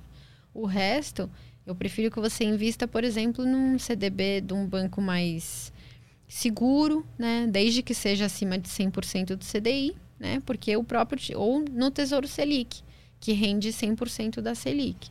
Então eu acho que esses lugares são mais seguros assim para você guardar um dinheiro maior. Mas tudo bem, um pouquinho aí de caixa, tudo bem deixar nesses lugares. O Nubank ele pega aquele dinheiro e, compra título, é tesouro direto, é isso? Ele faz uma compromissada, né, com o Banco Central. Então ele ele, ele, ele, ele passa todo dia no overnight, né, no, no no, nas compromiss... É assim, o Banco Central faz uma compromissada também, que é tipo um empréstimo. Ah. Ele pega empréstimo por, por períodos muito curtinhos. Então, um dia, uma semana, um mês, três meses. Né? Ele também faz esse tipo de operação, que é uhum. é chamada compromissada. Então, ah, tá sobrando caixa aí no banco, às vezes ele passa na compromissada do Banco Central por um, dois dias. Ele sabe, vamos supor que ele sabe que aquilo vai ficar lá durante os próximos dois dias. Aí ele passa na compromissada do Banco Central e, é remunerado pela, pela taxa Selic. E aí ele te repassa aquilo. Então o Nubank pega minha grana, usa ela para emprestar para o Banco Central, é isso? Uhum. E me devolve uma partezinha do lucro. O lance é que eu poderia fazer esse movimento sozinho sem o Nubank. Por isso que eu consigo Sim. melhores oportunidades, é isso? Você pode fazer diretamente no Tesouro Direto. É, é mais porque hum, eu não, eu não sei te precificar qual é o risco de execução disso. Então, eu não sei se o lastro, por exemplo, de uma compromissada fica exatamente no seu CPF. Então, fica difícil dizer qual é o risco dessa operação, né? Dessa, dessa operação do Nubank pegando a minha grana e Isso. fazendo. Então é, é melhor deixar minha reserva de emergência em outro lugar. Eu pensando em rentabilidade para mim mesmo. Não, em rentabilidade vai render a mesma coisa. Se o Nubank te rende 100% do CDI e você investe num e você prefere investir num Tesouro Selic, você vai render 100% da Selic, que é grosso modo a mesma taxa de 100% do CDI. Se você deixar no Tesouro Direto, é, a B3 para investimentos acima de 10 mil reais, a B3 é, te cobra uma taxa de 0,25% ao ano. Então, é uma taxa pequenininha, mas ela existe. Então, é, essas contas pagamento, essas, essa conta remunerada do Nubank, ou um CDB de liquidez diária acima do 100% do CDI, acabam rendendo um pouquitico mais, né? 0,25% a mais Hum, do que os títulos do Tesouro Direto. Mas em compensação, no título, é, os- o- se você for comparar o risco tesouro, é, tesouro governo com o risco de um banco, né, que é o emissor do CDB, o governo é mais seguro. Então compensa, entendeu? Em termos de segurança, compensa. O governo é mais seguro? É. Ele é bem mais seguro, porque imagina que a gente está num, numa crise gigantesca. No- e, e o governo precisa pagar os juros do empréstimo. No- nessa situação, o governo pode fazer. Ele tem várias coisas que ele pode fazer para pagar aquele empréstimo para você. Por exemplo, emitir dinheiro. Ele pode simplesmente emitir dinheiro e te pagar o empréstimo. Uhum. Então é muito difícil você ficar sem receber o seu empréstimo. Ele pode aumentar os impostos. Ele pode pedir dinheiro com entidades internacionais, por exemplo, o FMI. O banco não pode nem emitir dinheiro, nem pedir empréstimo para o FMI e nem aumentar os impostos. O Hum. banco não pode fazer nada disso. Então, o banco ele tem mais risco de quebrar do que o governo. Entendi. Entendeu? O governo ele é muito difícil um governo Ele quebrar. sempre dá um jeito. De... Ele dá um jeito. Já aconteceu de algum, algum tesouro direto quebrar ou não ser pago? Já, o, o governo da Argentina recentemente não pagou uma dívida Com os investidores. com os investidores. É uma loucura. O da Venezuela também. E o que, que, que o cara faz se isso acontece? Ele fala, devo não nego, pago quando puder. Ou então ele fala assim, vamos reestruturar a nossa dívida. Ao invés de eu te pagar agora, eu vou te pagar daqui a 30 anos. Putz, e o cidadão que investiu só não tem para quem recorrer. Já era aquele dinheiro. É, ele tem que esperar. Ele tem que esperar. Mas aí o que, que vai acontecer? O próximo, é, o próximo dinheiro que esse governo precisar, e esse governo frequentemente precisa, né? Porque se ele tá com uma dívida tão alta assim, é porque ele tá gastando muito mais do que ele arrecada. O próximo dinheiro que ele precisar, ninguém vai querer emprestar. Uhum. E ele vai quebrar completamente. É, ele não vai conseguir, às vezes, nem pagar funcionário público, porque ninguém mais vai querer emprestar dinheiro para ele.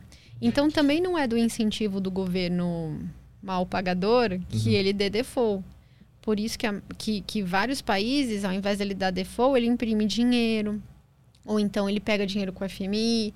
Ou então ele renegocia com alguns credores. Né, para não dar o calote, porque dar o calote é muito ruim porque você nunca mais vai receber dinheiro dos investidores, né? Eu tô vendo al- algumas coisas sobre eh, investir nos Estados Unidos, na bolsa de lá, e eu, eu já vi vários canais do YouTube falando que é muito melhor investir lá do que na bolsa brasileira. Eh, na renda fixa, isso também é uma realidade? Tem algum país. É melhor botar a grana lá fora do que deixar aqui dentro? Não, para você ter uma ideia, se você investe num Tesouro Selic da vida brasileiro, hoje você recebe 7,75% ao ano.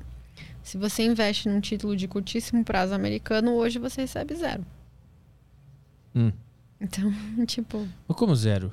é zero, entre 0 e 0,25% ao ano. Mas porque não é da cultura deles? O- Não, porque como eles estavam numa recessão até bem pouco tempo, por conta da pandemia, Ah, tá. o Banco Central jogou. Uhum. Ah, O Fed Funds, que é a taxa Selic deles, jogou a zero. Mas e aí, em, em ocasiões normais, onde está tudo bem, É 1,5% ao ano. é? Mas mesmo sendo em dólar, não, não vale a pena? Aí é uma decisão que você pode querer tomar. Só que você tem que imaginar que a desvalorização do real vai ser em torno de 6% ao ano. para compensar, né? Se Ah, aqui sim. paga Uhum. 7 Uhum. e lá paga 1, a desvalorização cambial tem que ser 6% ao ano para valer a pena você Entendi. investir lá e não aqui. E tem como o, o cidadão do Brasil investir na- no, no governo americano? É possível? É fácil? É fácil. Você tem que abrir conta numa corretora gringa, né? Tipo uma Avenue da vida, um Passfolio. Ah, eu tenho esse. É, então. E aí por lá eu Corretoras- faço normal. Mas não vale a pena. Não vale a pena. Os caras vão pagar 0%. É. Um título, por exemplo, de 30 anos é, é, paga acho que 2% ao ano. Caralho. Você Nem, por 30 anos nem lá. o pessoal lá tá, tá fazendo. Não, o e a tá investindo inflação? aqui. É, e a inflação americana está em 6% esse ano. No 12 meses acumulado. E aqui tá quanto? Aqui tá 10. Pois é, pois é. A inflação está sendo um fenômeno global agora. Vamos ver se tem questões aí sobre renda fixa e investimentos da, da turma. Vamos lá, Telegram aqui, galera mandando mensagem. Temos mensagens em áudio. Deixa eu tocar aqui. Ahn, vamos começar pelo. Bruno. Bruno, isso. Fala pessoal, beleza? É, a minha pergunta para Marília vai em direção à explicação que ela fez sobre renda fixa, né? É, nós, como afegões médios, dá para se entender que o governo nessa desordem que faz de gestão e de controle financeiro é positivo para os acionistas e para a turma do mercado financeiro como um todo? Porque seguindo essa ideologia de quanto mais o governo deve, mais ele pede, mais os acionistas emprestam a juros maiores e mais ganham dinheiro, dá para se perceber que para o mercado financeiro é vantajoso o Brasil nessa crise, nesse desgoverno total? Salve pessoal, boa tarde aí. Pá, Salve. Aí. Não, é uma, é uma excelente pergunta essa. Para o mercado financeiro é péssimo que, que o governo gaste muito, que o governo eh, desarranje a economia, que o governo não seja algo além de eficiente e responsável. Para o mercado financeiro é péssimo. É, porque os juros vão ser maiores, os juros sendo maiores, você é, não incentiva investimentos em produtividade, em novas empresas, em novos parques, em novos é, parques que eu digo é parques industriais. É, você, o gringo olha para o Brasil e fala: "Ih, isso aqui é uma confusão, eu não vou investir nesse país de jeito nenhum. E não vem dinheiro. Então, assim, para o mercado financeiro, a é- é, o, o que mais importa é que o país cresça. Né? É, por isso que o mercado financeiro, ao contrário do que a maioria das pessoas pensam, ele está extremamente alinhado com a população. Porque ele, ele é o responsável por financiar o dia a dia das empresas. Então, é, a Petrobras quer fazer um novo parque de exploração de petróleo para conseguir exportar e ganhar mais dinheiro, o mercado financeiro vai lá e financia, através de uma debênture, de um CRI, de um CRA. E se você não tem condições estáveis de inflação, de juro, fica muito difícil tomar essa decisão. Porque a maioria dos investimentos que você tem que fazer, por exemplo, que as empresas fazem, são investimentos para 10, 20, 30 anos. Então você precisa de uma estabilidade. É muito importante ter uma estabilidade. Então, o mercado financeiro não gosta de inflação alta, o mercado financeiro gosta de, um, de uma política fiscal responsável, de um juro baixo, é, de um crescimento econômico, de uma estabilidade política, que é difícil no Brasil. Tem a pergunta aqui do Cortes, ele mandou aqui. É, pergunte para Marília como podemos começar a nos organizar. Nesse período de pandemia, muitos de nós tivemos as rendas reduzidas e o aumento de todos os produtos. Até mesmo quem continua ganhando o mesmo valor de antes, de antes está se sentindo bastante. É, e antes de fazer qualquer investimento, é importante se organizar para o cenário atual. Ah, tá. Essa foi uma complementação. É exatamente isso. É, o, aumento do preço dos alimentos. O Brasil é um país de renda baixa, né? E que um percentual muito grande da renda é gasta com, com o preço de alimentos. Então, esse aumento, essa inflação de alimentos que a gente teve foi horrível para o poder de compra do brasileiro, né? Isso comeu muito o orçamento do brasileiro. Por isso que é tão importante você entender de economia. Porque quem decidiu fazer um financiamento logo agora, olha só, se compromete, comprometeu um pedaço da sua renda que agora não vai mais ter. Porque vai ter que gastar com alimentos, com supermercado e tal. Então, vai se colocar numa situação super fragilizada, né? Então, há, um tempinho atrás, não era hora de se endividar, né? Era hora de você se manter mais conservador. Às vezes, é, e, e, e, essa pessoa, né, que está ouvindo, que teve a sua renda comprometida, agora tem que pensar em apertar um pouco mais os gastos e tentar de alguma forma ampliar a receita, né, para voltar a, ter aquele espaço no orçamento. Por isso que inflação é o pior imposto que tem, porque aquele imposto que você não culpa o governo, né? Você fala assim, ah, tá tendo inflação, não sei de onde veio, enfim, mas é, é completamente trágico para o poder de compra e principalmente da população de baixa renda. A, a, inflação ela é uma, ela é artificial ou ela é natural? Ela é decidida pelo governo ou ela é um hum. acontecimento é, é, um, é um resultado? É um resultado. É um resultado de uma política de estímulos fortíssima que foi feita durante a pandemia. É o que eu te falei. Uhum, uhum. Fizeram aquele estudo que, em média, o poder de compra da população aumentou em 38%. Quer dizer, não é que as pessoas tiveram na pandemia uma queda da receita e o governo voltou aquela pessoa para onde estava antes. Uhum. Não, o governo subiu aquela pessoa em 38%. Uhum. E isso faz o, o, dinheiro não valer tanto. É isso. Esse é o lance. É isso. Então, um real que eu tenho hoje, mês que vem já não vai ser esse mesmo real. Né? Exato. Né? É que esse é um conceito difícil de entender. Como assim? Eu Muito. tenho um real e agora não tenho mais esse um real. Exatamente. Se você, as pessoas falam, né? Ah, por que, que o governo não imprime dinheiro e dá para todo mundo? Essa, esse, esse argumento é, é meu. Eu falo isso sempre. Ciro Gomes lá. É, é básico, porque daí seu um real não vai mais valer um real. Se todo mundo tem um real a mais, o seu, o seu real vai valer 50 centavos. Mas isso não está ligado à fé das pessoas de que não. um real vale um real? Não. Isso está ligado a pressões de oferta e demanda. É o que eu te falei da mesa. Sim. Se todo mundo quer duas mesas agora, porque a sua mesa custava 10 reais, e agora todo mundo tem 20 reais na conta, e a pessoa quer duas mesas ao invés de uma, você continua com a mesma capacidade produtiva. E você é esperto. Quer dizer, você é ser humano. Você vai aumentar o preço. Todo mundo faz isso. E mais, as próprias pessoas vão começar a falar para você: Não, eu quero duas, então ao invés de 10 eu te pago 15. Uhum. Aí você vai falar: Tá bom. É, é, é natural. É, é assim, é, é natural, é economia básica, assim. Então não tem como. Você não consegue. Como é que você conseguiria manter os preços da cadeira dando um real para todo mundo a mais, dando 10 reais para todo mundo a mais, aumentando a produtividade daquela economia. Então, por exemplo, você era um artesão, você fazia essa mesa e demorava dois dias para fazer essa mesa.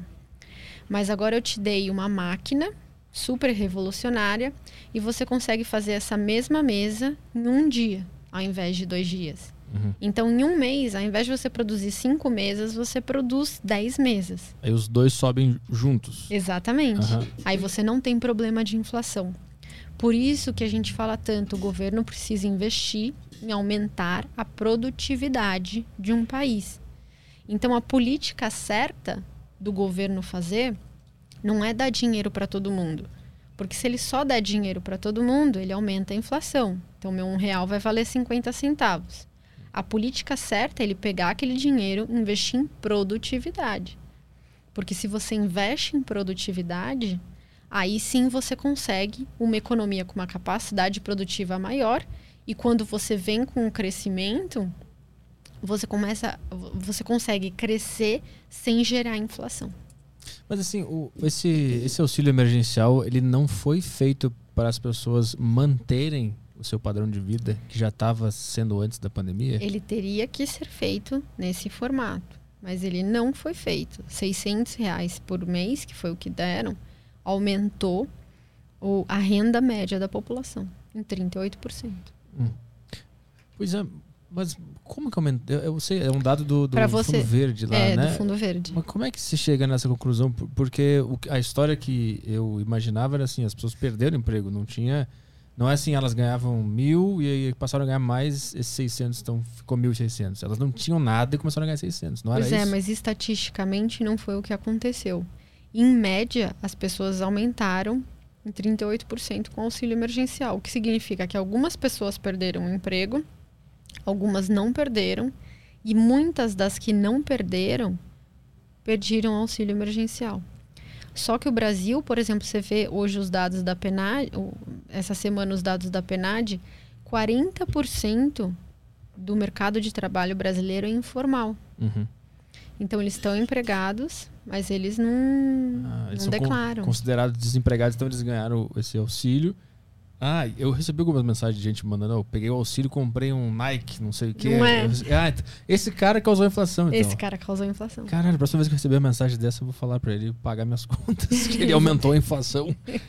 Toca mais uma aí. Vamos para a próxima, o Pedro.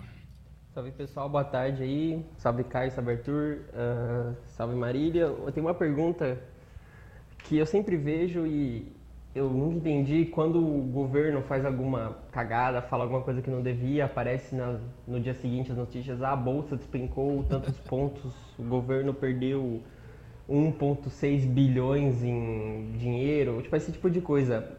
É, o que, que isso significa papelmente para o governo? Tipo, a bolsa despencar e o Brasil perder dinheiro porque o presidente falou algo ou atentou a algo, falou algum, fez alguma cagada. O que, que isso quer dizer? O que, que quer dizer a bolsa despencar? Muito bom. O cara ele fica ficando bravo que ele percebeu que ele não tá entendendo, e aí no fim ele falou: o que, que significa bolsa de despegar? Muito bom. Bom, a bolsa despencar significa. Porque assim, o que que é a bolsa, né? A bolsa é um conjunto de várias ações de várias empresas. Então, na bolsa tem Petrobras, tem ações da Petrobras, tem ações da Vale. Marília, o que, que é ação? É um pedacinho de uma empresa. Vamos supor que a Petrobras é, vale 5 bilhões de valor de mercado, né? De, de a empresa mesmo. Ela produz e tal, ela vende e ela vale 5 milhões. E aí ela tem vários acionistas, né? Vamos supor que ela tem 5 milhões de acionistas. Então cada acionista vai ter um real, né? A ação dela vai valer um real. E aí essa ação todo dia é negociada no mercado. Então todo dia tem gente querendo comprar as ações da Petrobras e tem gente querendo se desfazer delas. Ah, não, comprei no passado, não quero mais, estou achando a Petrobras mais arriscada e vou vender. Quando o governo fala uma besteira, por exemplo, ah, eu vou revogar esse teto de gastos, eu não aguento mais ter sempre um teto para gastar, eu quero gastar mais, então a partir de amanhã não vai mais ter teto de gastos. O que, que acontece? O investidor que está com ações da Petrobras fala assim: Ih, o governo não vai ser fiscalmente responsável, aí ele vai se endividar cada vez mais, o país vai quebrar, e aí a Petrobras, que valia 5 bilhões, vai passar a valer 4. Então eu tenho aqui minhas ações a um real que vão valer é, 80 centavos. Eu vou vender por um real. Aí todo mundo corre para o mercado para vender o que tem, porque fica pessimista. E aí a bolsa cai. Ah, hoje a bolsa caiu 3% porque o governo falou besteira. Então, assim, é, o mercado, ele é o termômetro, percebe? Ele não é o causador. Uhum. O político adora falar assim: ah, esse mercado é sempre contra o povo brasileiro.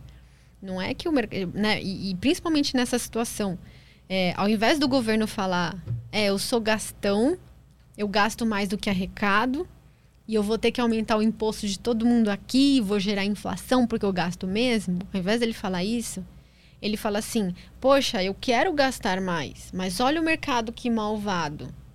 Eu falo que eu quero gastar mais, olha lá, o mercado cai as ações. Então, malvado é o mercado. Eles, eles, é, eles jogam muito com a fantasia Uhum. do, da população de achar que o mercado é o malvado, entendeu? Eles falam, ah, tá vendo, a bolsa caiu, as taxas de juros é, é, subiram pra caramba. Por que, que as taxas de juros sobem quando o governo fala que vai flexibilizar o teto de gastos?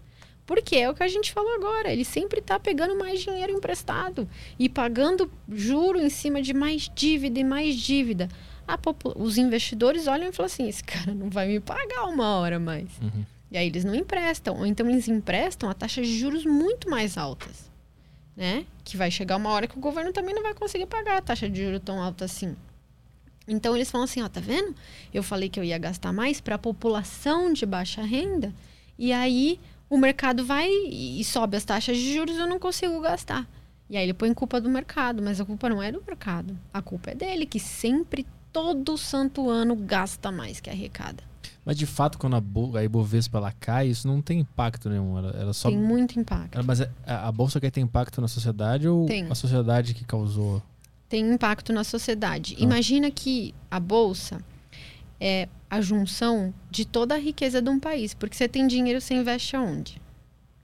Eu, você. eu tenho muita coisa. Você tem na bolsa, não tem? Tem o Vale, tem o, Isso. Tem o Renner, tem Isso. um monte de coisa. Vamos supor que a Vale cai 50% tem um negócio que a gente chama de efeito riqueza. Você vai se achar mais rico ou mais pobre? Eu vou me achar mais pobre. Né? Uhum. E, consequentemente, você vai gastar mais ou menos. Eu vou dar uma segurada. Entendeu? então, assim, a queda na bolsa, a bolsa é a riqueza de todo mundo. Minha, sua, dos fundos de previdência, né? Então, os fundos que vão financiar a, aposentadoria dos velhinhos. Então, se a bolsa cai, você tem uma perda de, de riqueza muito grande. Uhum. E, por consequência, uma atividade mais fraca porque você tem um consumo menor. Mas é que normalmente quando a bolsa cai assim de forma exagerada, normalmente pelo que eu vejo falar é meio que uma histeria, não é de verdade aquela queda, é porque as pessoas se apavoraram e não estão a fim de segurar ou acharam que vão falir, que aquela ação vai a zero. Por isso que eu perguntei se isso tem um impacto real, sabe? Porque normalmente eu vejo do pessoal falando assim, cara, se cair, compra de novo, porque a tendência é ela voltar ao normal. Mas depende muito. O OGX caiu e virou pó. Depende da ação. Sim, depende da ação, mas normalmente normalmente tudo tende a voltar, estabilizar. Mais ou menos. De 2008, final de 2008 a 2016, a bolsa ficou nove anos caindo. É, eu, eu já vi isso aí. Eu, é verdade. Então, assim, é, aconteceu de depois o governo, né, depois impeachment, o governo do Temer fazer as reformas, o teto de gastos, a reforma trabalhista, depois a reforma da Previdência com, com o Bolsonaro. Aconteceu isso. Então, depois eles consertaram tudo o que foi feito. Hum. Mas se a gente tivesse continuado a prejudicar a economia, a bolsa teria continuado a cair. Quando você acha que está a bolsa da Venezuela? Ainda tem? Não tem. Não tem mais. Já Quanto era. você acha que tá a bolsa da Argentina? Também. Então, assim, se a gente fizer só coisa errada, a bolsa vira pó. Hum. Como já aconteceu em vários países do mundo. Ah, por que, que a nossa bolsa não virou pó? Porque a partir de 2016 a gente começou a fazer a coisa certa. Mas recentemente a gente saiu fora do trilho de novo. Hum. Por isso que essas próximas eleições são tão importantes. Bota aí o gráfico da, da, da Ibovespa. Inclusive, a gente consegue ver isso exatamente ali, porque eu já fiz várias vezes esse exercício de imaginação. Se um cara entrou na bolsa em 2008 e achou que ele ia se dar bem depois de mais ou menos uns 5, 6 anos, ele só é, se fudeu. Só. Né? Bota aí, Ibovespa vai aparecer aí para o pessoal conseguir bota, ver. Bota máximo ali, ó. Hum, Olha só. Aquela queda lá. É. De 2008 a 2016. Aqui? A bolsa caiu. Vai 2008 lá. Aí nesse, aí. nesse vale aí. Quem entrou ali no final ali 2000, entre 2008 e 2009 até 2016. Até 2016 só perdeu a grana. Vai ali, nessa última, esse último vale aí. aí. Você vê. A gente aí tava arrumando pro, para uma argentinização da nossa economia, porque a gente estava gastando sempre mais do que a gente arrecadava e gerando inflação. Mas é aquele lance que, que, que, o pessoal fala assim, ah, quando a, quando a bolsa cai, tu tem que analisar o fundamento da empresa, ver se está tudo certo lá, se tiver tudo certo, se mantém sócio dela. O fundamento da, das empresas mudaram ali naquela queda ou era só medo? Os dois. Era muito medo e os fundamentos mudaram. Por exemplo, imagina que você é a Petrobras você tem dívida, né? Toda empresa tem dívida. Quer dizer, não toda empresa, a maioria das empresas, principalmente as da bolsa, tem dívida. Elas se alavancam porque você tem um benefício tributário. É, você paga menos imposto porque você tira do seu lucro as despesas com financiamento. Aí que acontece? É, se a taxa de juros sobe porque você está gerando muita inflação, as suas despesas financeiras, as suas despesas com as taxas de juros dos seus empréstimos vai subir. E isso vai comer o seu lucro. Hum, uhum. Então, tem setores que conseguem repassar essas altas da inflação e são tão pouco alavancados que acaba não comprometendo tanto. Mas tem setores, como supermercados, como é, é, passagens aéreas, que eles trabalham com uma margem muito apertada. E se sobe a inflação, eles quebram. Hum. Então, até, por exemplo, a Latam está em recuperação judicial. É, qu- quanto será que tá agora? A Oi também. É, a 8 tá 2, dois e pouquinho, né? A É. Latam também tá, tá bem baixinho. Mas é importante também falar que aquilo ali é o índice, né? É, aquele é tu- o índice. Porque tu consegue se proteger, levando em consideração essas coisas que tu falou agora, tu consegue se proteger dessa queda, dependendo da empresa que tu estiver investindo também, né? Com certeza. Tem empresas que, inclusive, se beneficiam de um cenário de crise. Por exemplo, algumas exportadoras, elas são chamadas defensivas, né? Por exemplo, Suzano, é, ela exporta papel e celulose. Quando... é, e e ela, ela tem um, um dos menores custos de produção global, assim, de papel e celulose. Então, ela, ela é muito boa no que ela faz. E quando a gente está em um cenário de crise, um cenário meio caótico, o câmbio deprecia muito. Né? Então o real passa a valer seis reais por dólar. Uhum, E ela exporta. uhum. Então ela começa a ganhar mais reais pelo mesmo no valor de dólar que ela exporta. Uhum. Então ela se beneficia muito. Então quando o câmbio sobe muito, a ação da Suzano se valoriza. Uhum. Então é, é, é rápido, é assim, é, é comum você ver a bolsa caindo e as ações da Suzano subindo. Dizem que investir em banco também é interessante nessas épocas de crise, porque o banco sempre ele absorve essa crise porque ele passa para o cliente. Era assim no Taxas? passado, Hum. quando as taxas de juros subiam, câmbio, o câmbio se valorizava, mas não é o que está acontecendo nesse ciclo. Porque com o aumento muito grande das fintechs, né, por exemplo, Nubank, Banco Inter, eh, vários outros bancos eh, digitais, eh, os bancos estão caindo mesmo com o aumento de taxa de juros. Ah. Porque o mercado está achando que as fintechs vão roubar o mercado dos bancões. Da É. desbancarização, né? Mas é isso aí é uma sensação ou tem evidência Tá para acontecendo, isso? tá Tá acontecendo. acontecendo. Tá.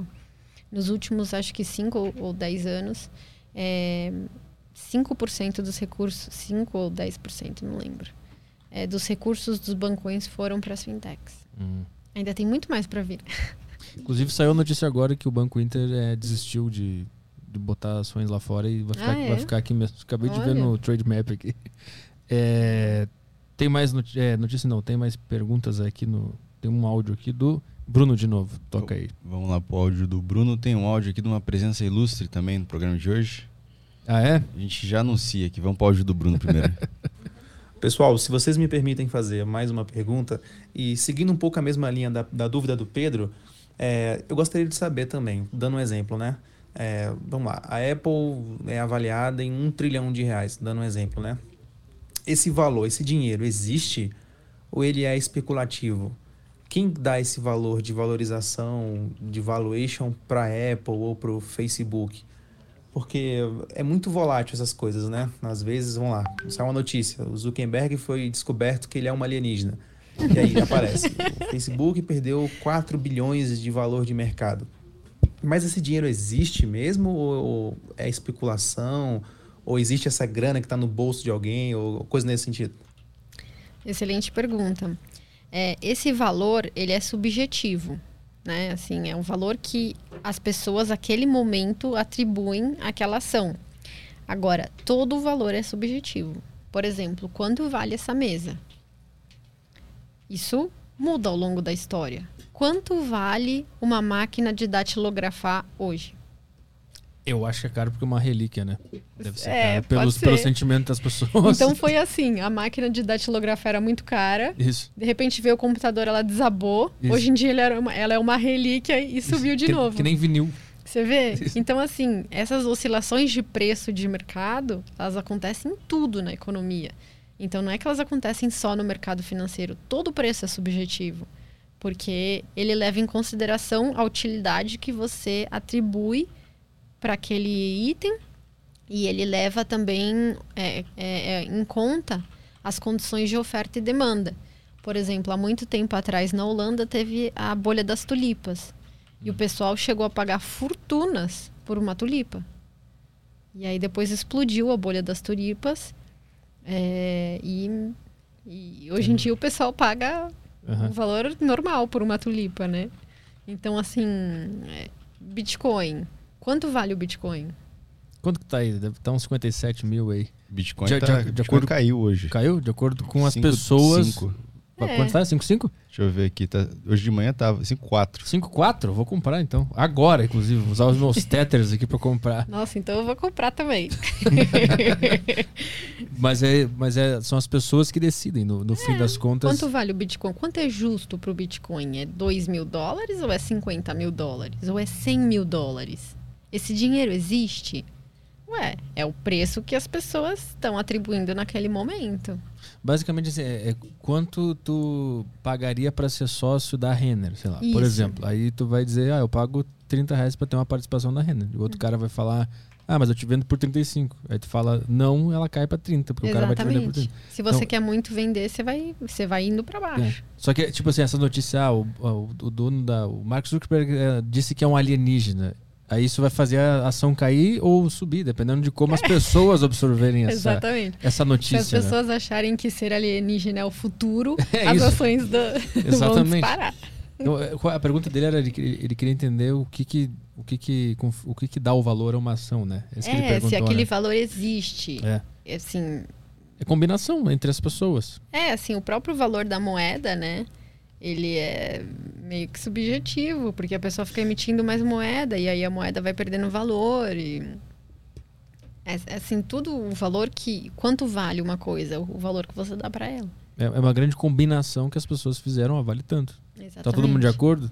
Tá todo mundo de acordo. Alguém É. quer pagar mais? É. Né? O, o vendedor vai falar, alguém quer pagar mais? Se alguém pagar mais, ele vai vender pelo preço maior. E, o comprador vai falar assim, alguém me oferece por menos? Isso. Né? Quando, quando eu comecei a ensinar a minha namorada a investir, eu, eu, eu, eu tive que explicar pra ela assim: imagina que você tá na feira É, e tem um monte de laranja aqui, e tu quer pagar 10, mas o cara quer te vender por 11. Aí tu oferece 10,50 e ele te vende por 10,50. Ou seja, a partir de agora é 10,50. O outro cara vai comprar por 10,50 também. total. E no começo da feira, a laranja vale um preço. No final, Isso, ela é. já vale outro.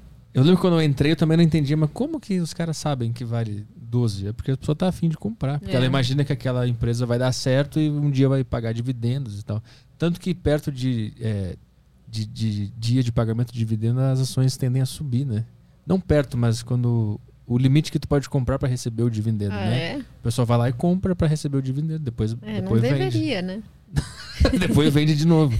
Eu, lembro, eu tenho o Doutor, o Doutor Prev na minha carteira, ela tá sempre 13, 12. Aí no, no dia perto de pagar dividendo, ela, ela subiu para 16 e depois que caiu de loucura. novo. Toca mais aí. O que, que o cara disse aqui, ó? Tentei humilhar, mas ao tentar pagar, fala que é QR Code inválido. Ah, tá. Ele tá tentando mandar mensagem na plataforma aqui. É, ele quer mandar uma propaganda, na verdade. Inclusive, ele gastou 50 pila aqui à toa no chat, na esperança que a gente ia ler. Na verdade, ele me mandou 50 pila aqui pra perguntar como é que faz pra anunciar no programa. Então, Ah, tá. é isso que tá acontecendo. Ele tá tentando anunciar no programa e não tá rolando.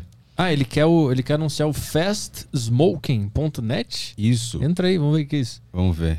Deve Fast ser Smoking. narguilha. Não, essas essa coisa coisas. pra fumar rápido. É? Fast Smoke é quando o cara desce na É empresa. um cigarro, né? Desce na esquina da empresa pra fumar rapidinho. O charuto não é o fast, no Não, é caso. slow smoking. Ah, ele quer vender isso aí então. O que quer dizer? É uns Puff. vape. Ah, é vape? Mas vape não é fast. Não é Vape o vape cara passa aqui? o dia inteiro. Tem que deixar carregando e tal. A empresa do Vicente é o, é o negócio que tu tem que carregar no USB pra poder fumar. O bom era o Malboro. É, não é, não é descartável isso aqui? Não. Tem uns vape descartável agora. Tem? Tem vape descartável. Você fuma, ele dá a carga dele, tchau, vai pra lixeira. Mais lixo. Vai pro meio do oceano e mata um polvo. É isso que É acontece. mais lixo aí pro meio ambiente. Cara, a gente tinha que ter parado no cigarro. A nicotina tava bom já. Bituca. A bituca não faz mal pro pinguim. Não. Ele fuma a bituquinha. Isso aí ele não sabe como fazer pra fumar. Tem um amigo que ele tem um cachorro e aí ele fuma e joga as bitucas no chão, o cachorro fica mastigando as bitucas. Meu Deus do céu. O cachorro fica meio chapado de nicotina. Vê se rola isso com vape. Não rola. Eu vejo o, o peixe vai lá morder e morre, eletrocutado. Mas obrigado, Vicente Almeida, por, por anunciar sua marca, que ela foi devidamente humilhada. Mas é só isso aqui que tem? O que mais tem? Podes. Podes. Não tem nada. Que isso aqui, isso aqui deve ser co- coisa foda. Nome comprido é foda. É, esse aí é o que tava antes. Ah, tá. Bom, é isso aí. Não, mas tem uma outra sessão ali também. Onde? O pessoal tá vendo isso aí? Deixa eu colocar aqui. É que o cara pagou só metade também. Eu nem lembro quanto que é o valor pra, pra fazer a propaganda. Ah, agora é 50. 50? Tá bom, 50. Mas tá vendo? Mudou o valor que você É. dá pras coisas. Agora vai, todo mundo vai mandar 50. Vê, tem mais um menuzinho lá em cima lá. Categorias, Categorias. tem mais um V15 1500 puffs. É esse que eu cliquei. Ah, é? Aham. Então é a mesma coisa. Eu O acho Ign- que é a mesma coisa. O Ignite Vamos ver aqui um aqui. Bonitinho. é Nossa, estiloso. Que caro, né? É bem caro, né? mas é estiloso. Ele dura. Vamos ver. Conheça o novo vape, não sei o que. Em outras palavras, é um dispositivo muito simples, ou seja, não tem necessidade de reabastecer ou recarga. Aí, ó. Aí sim. Aí é uma boa. Você não, não precisa ficar procurando entrada USB pela casa para carregar meu cigarro. Fumar. Eu, eu prefiro o meu, que eu recarrego com fogo. Isso. Que é Eu muito. compro uma carteira nova, tá recarregada. Tem um isqueiro aqui, ó. Cadê o meu carregador? Eu tenho, tem um carregador aqui no meu bolso aqui, que nunca falha, que é o, o isqueiro. O Vicente Almeida, então tá aí a empresa dele anunciada pra você. Vê mais, mais perguntas aí. Ah, vamos partir aqui para nossa. Ah, não tem um, tem um, tem Ah, uma é. plataforma aqui no, no Telegram, na verdade. O Leroy de Merlin mandou. Ah, salve queridos, não sei se já fizeram, eh, não sei se já fizeram pergunta em áudio, mas como a Marília vê a questão das criptomoedas? Acredita que servirão como reserva de valor no futuro próximo ou é mais ortodoxa e acredita em outras formas ah, de preservação de capital, ouro ou propriedade, etc. Cara, essa pergunta é muito boa. Porque se você tivesse me feito essa pergunta dois meses atrás, eu ia falar, nossa, eu sou cética, né? Bitcoin, qual o valor do Bitcoin? Não sei, então não invisto, enfim. Só que eu tava falando pro Arthur, né, Arthur, que eu fui conversar com o Charles, Economista sincero. o economista sincero, queridíssimo, um beijo pra você. E aí a gente tava almoçando, e aí ele falou pra mim, eu falei assim, Charles, me, me explica, vai, me explica esse negócio de Bitcoin, de NFT, de, no- de metaverso. E aí ele começou a me explicar, e isso assim mudou a minha cabeça, porque ele, me come, ele começou a me explicar a utilidade das moedas digitais e da tokenização das coisas. E tecnologia é aquela coisa, né? Tecnologia em si, se ela não vem junto com utilidade, ela não tem valor. E o que ele me mostrou basicamente foi a utilidade. Então, por exemplo, a rede Ethereum, você consegue tokenizar qualquer ativo, digital e não digital. E você consegue securitizar aquele ativo. Uhum. Então, é como se fosse é, é, um- um- uma securitizadora digital. A hora que ele me a hora que eu falei isso pra ele, ele falou assim: "É isso". Falei: "Caramba, esse negócio é muito útil". e aí de repente eu falei: "Cara, Charles, puta legal, animal nossa conversa, vamos conversar mais sobre isso e tal". E, e eu vou estudar mais sobre isso. E aí eu comecei a ver mesmo assim o que que estava rolando já no mundo de tokenização de coisas e, e- e- e digitalização das moedas. Então, assim, hoje em dia, eu mudei minha visão mesmo. Eu acho que é, muito provavelmente é a tecnologia mais útil que já foi inventada, assim, desde a criação da internet. Então, eu acho que vai ser uma revolução, sim. É, se vai ser reserva de, de valor, acho que vai ter que ser, né? Porque se ela é muito útil, ela vai ser é, de alguma forma reserva de valor. Acho que é cedo ainda para ela ser reserva de valor, porque ela é extremamente volátil, né? É, mas ah, ah, acho que em algum momento, né? se- quando a volatilidade cair, acho que sim, ela, ela deve ser reserva de valor. E principalmente ela é uma das tecnologias mais úteis que, que eu vi assim nos últimos anos. Então, eu acho que é um mercado muito promissor, sim. É, Tu entrou em alguma coisa ou ainda não? Ainda não, eu tô esperando o meu analista de cripto falar onde eu tenho que entrar. E aí eu tava esperando cair um pouco também, né? Porque quando eu falei com o Charles, tava acho que 62 mil. É, chegou a quase 70. É. Bota aí, bota aí, vamos ver. Boa, vamos botar aí pra ver, porque eu, eu quero saber de vocês se é hora pra comprar ou não. Eu só compro. Sempre que cai Bitcoin, eu compro. Olha lá, ó. 54. Ainda bem que eu não comprei a 60 e poucos mil, né? Ainda bem que eu esperei um pouco. Eu, eu vou comprar depois do podcast, mais um pouquinho.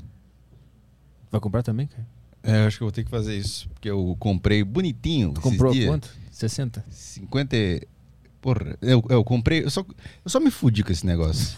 Mas calma, calma. Eu, eu tá, só- pouco, eu comprei e só caiu. tá pouco tempo, calma. Porque eu não me liguei. É que- aí caiu esses dias, eu falei, pô, vou comprar. Aí caiu mais. Aí tu compra de Aí eu novo. fico puto porque podia ter caído. Eu podia ter comprado na maior queda, mas não comprei. Isso aí, como diria Primo Rico, é ganância. É? Toda atitude que tu tomar baseada na ganância vai ser errada. Ah, entendi. Tem outra coisa que eu faço, a gente tava falando sobre isso, que é ficar vendo as moedas que subiram, tipo, em dois dias e ficar, porra, se eu tivesse comprado isso aqui. Isso. Aí eu fico me torturando por causa disso. Eu comprei uma esses dias a sushi. É. Bota aí sushi swap. Eu comprei isso aí, sushi. Qual que é? É sushi? É, sushi, Peraí, normal. cadê? Teve alguma, algum Bitcoin da vida, alguma moeda digital recentemente que foi hackeada, vocês viram? Não foi a, a Squid, Squid Game da, da série? Ai, eu não sei, eu não lembro agora o nome. Eu sei que foi hackeada e teve um cara que perdeu um- uma boa grana. É, essa aí, eu comprei essa aí. Bota no. bota em algum all, sei lá. Nossa, só caiu. Um mês? Bota tudo, bota tudo. Ali, ó, eu comprei naquela queda da ponta aqui, ó. Ali no fim, no fim, Qual lá no fim. ponta? Aqui? Comprou aqui? É, nessa, mais pra baixo, mais pra baixo. Eu comprei por é, mais pra baixo, mais pra baixo. Lá na ponta aí, ó. Por aí. Eu comprei por aí. Ah, Agora, não tá ruim. agora é só esperar ver o que acontece, mas eu comprei bem pouquinho. É que essas aí é brincadeira, um sushi. Aí tu não sabe o que vai acontecer. Isso É. aqui eu acho na onde pra comprar essa moeda? Binance. Ah, entendi. Ficou interessado, né? Não, é porque eu vejo essas moedas, esses negócios aqui, eu não sei onde eu acho isso aqui. Tá na, tá na Binance. Ah, Bota, tá. bota a, a, a EGLD, vê como é que ela tá. Ah, tá. EGLD. Epa. EGLD.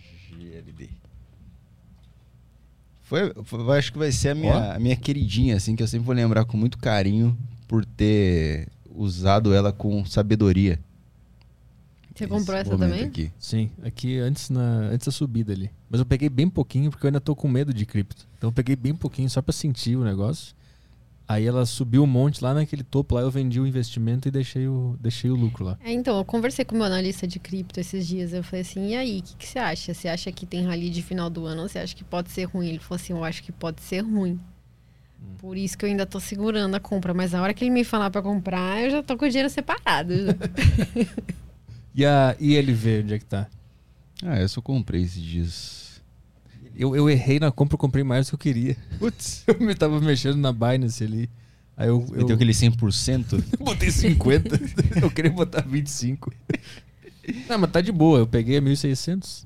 Daqui a pouco sobe de novo. Torcemos. Torcemos. A renda É, fixa aquela- não tem isso. O cara só compra e já era. Nossa, deu uma queda legal. Eu comprei, acho que Eu acho foi- que quando o Bitcoin cai, todas caem, né? É, também tem essa ligação. Altcoin Season, de acordo com Augusto Bax. Conhece o Augusto Bax? Ele é muito bom de criptomoeda. O cara sabe muito. É, toca mais uma aí? Tem a pergunta aí da Ah, sim, temos. DJ Sarinha? DJ Sarinha, aqui participando do programa, mandou uma pergunta. Vamos lá, ela que entende do assunto, quer, que, quer vir aqui fazer uma pergunta É, vamos ver. Vamos Eu tô com medo. vamos lá. DJ Sarinha. Boa tarde, pessoal. Meu nome é Sara, mais conhecida como Sarinha DJ. E admiro muito o trabalho da Marília e de outros investidores. Tem sido uma inspiração para mim em época de pandemia. Eu tenho mudado muito o meu mindset e aprendido muito com essa galera. A minha pergunta é: o que a Marília acha das crianças investidoras, dos famosos kid investors? Do momento, se, se ela tem filhos e se ela permitiria o filho dela ser um kid investidor. Obrigada a todos. Um Kid Investor. Muito bom. É, então, eu acho é que é um pouco daquilo que eu falei pra você, né? As pessoas, eu acho que no Brasil a gente tinha que ter educação financeira desde pequeno, né? Não tem por que a gente ficar aprendendo tanta coisa que a gente aprende que a gente nunca mais vai usar pra nada, enquanto a gente poderia usar finanças e, e economia que a gente vai usar pra tudo, né? Então, eu acho que quanto mais cedo você começar, melhor.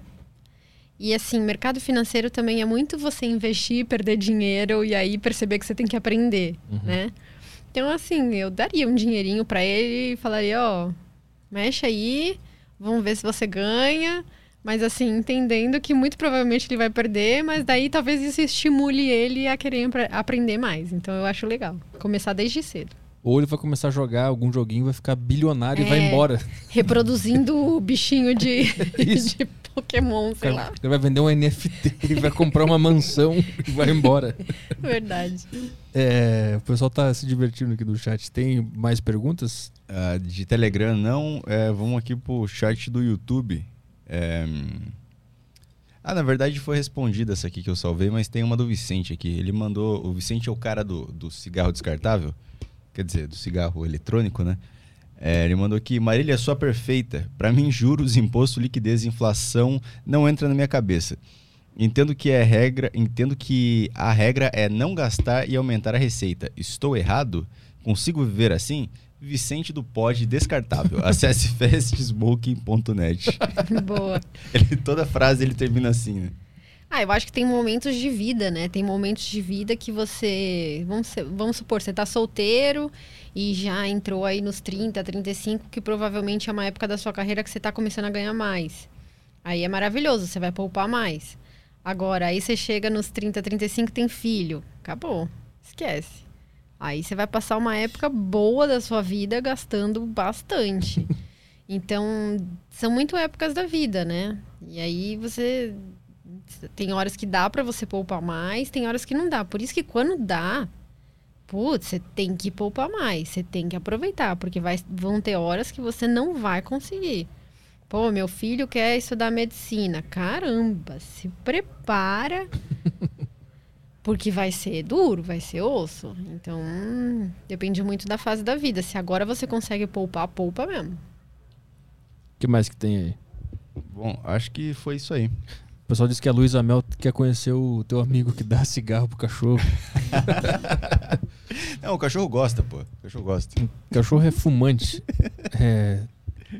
Deixa eu ver aqui se tem alguma questão aqui no YouTube. Deixa eu catar alguma aqui. Uh... Aqui tem o Renato disse que ele foi assinante da Nord gostei, e gostou muito das análises do time. É, como é lindo ver pessoas falando sobre o que amam. Ela tem um brilho nos olhos quando fala. Que legal. O Renato mandou aqui. É... Pô, não tem uma perguntinha? Mandem perguntas no chat aqui. Eu dei uma procurada aqui também, não. Não achei perguntas. Vou catar aqui. Aqui sugestão de convidado. Invistam em Sparks.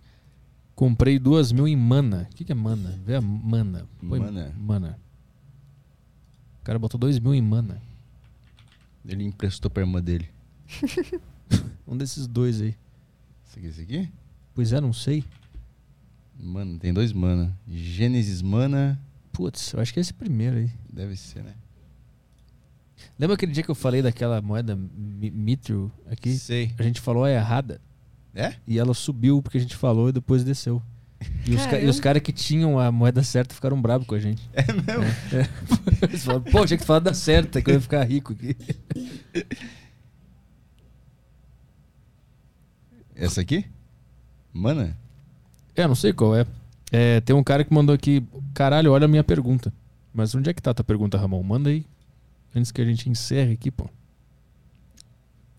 O Matheus tá perguntando se você recomenda fazer faculdade de economia. Muito. Se você, claro, se você gosta, se você é apaixonado por isso, se você é, tem interesse, né, em entender economia e tal, com certeza, é assim, vai abrir muito a sua cabeça. Eu, no meio da faculdade, eu senti assim como se minha cabeça tivesse explodido mesmo.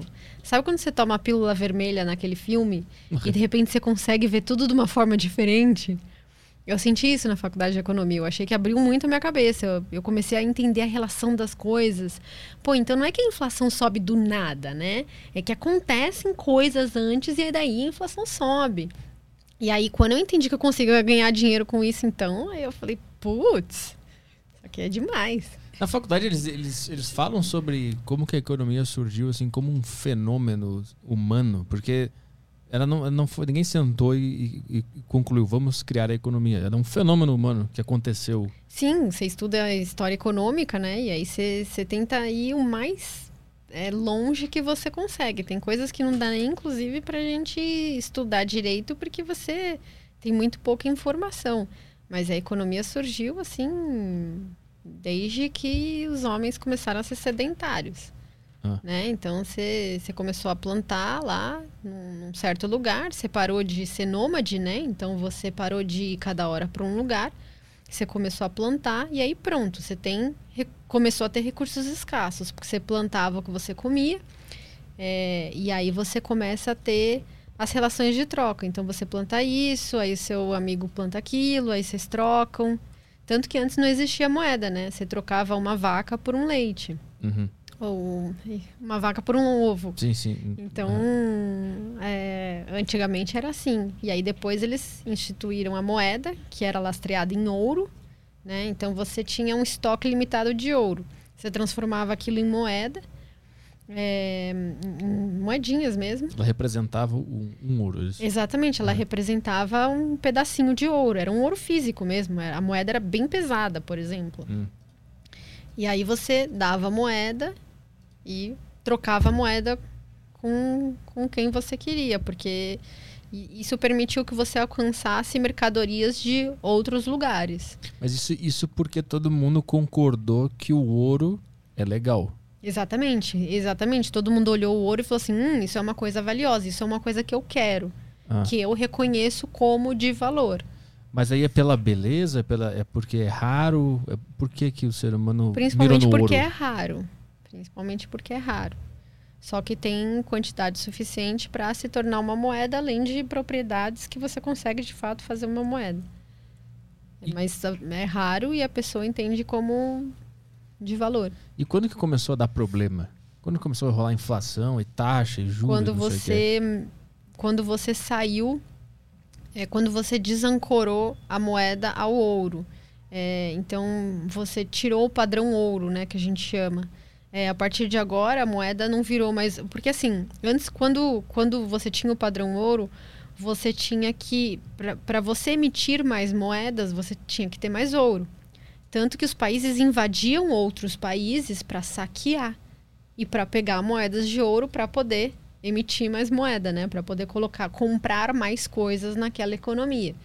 É, aí chegou um certo momento que o país falou assim, ó, eu não, não quero mais o ouro, a partir de agora vai ser um papel, eu vou imprimir aqui é, e eu não preciso mais ter lastro em ouro. Então eu posso emitir quanto eu quiser. Foi aí que começou a gerar a inflação.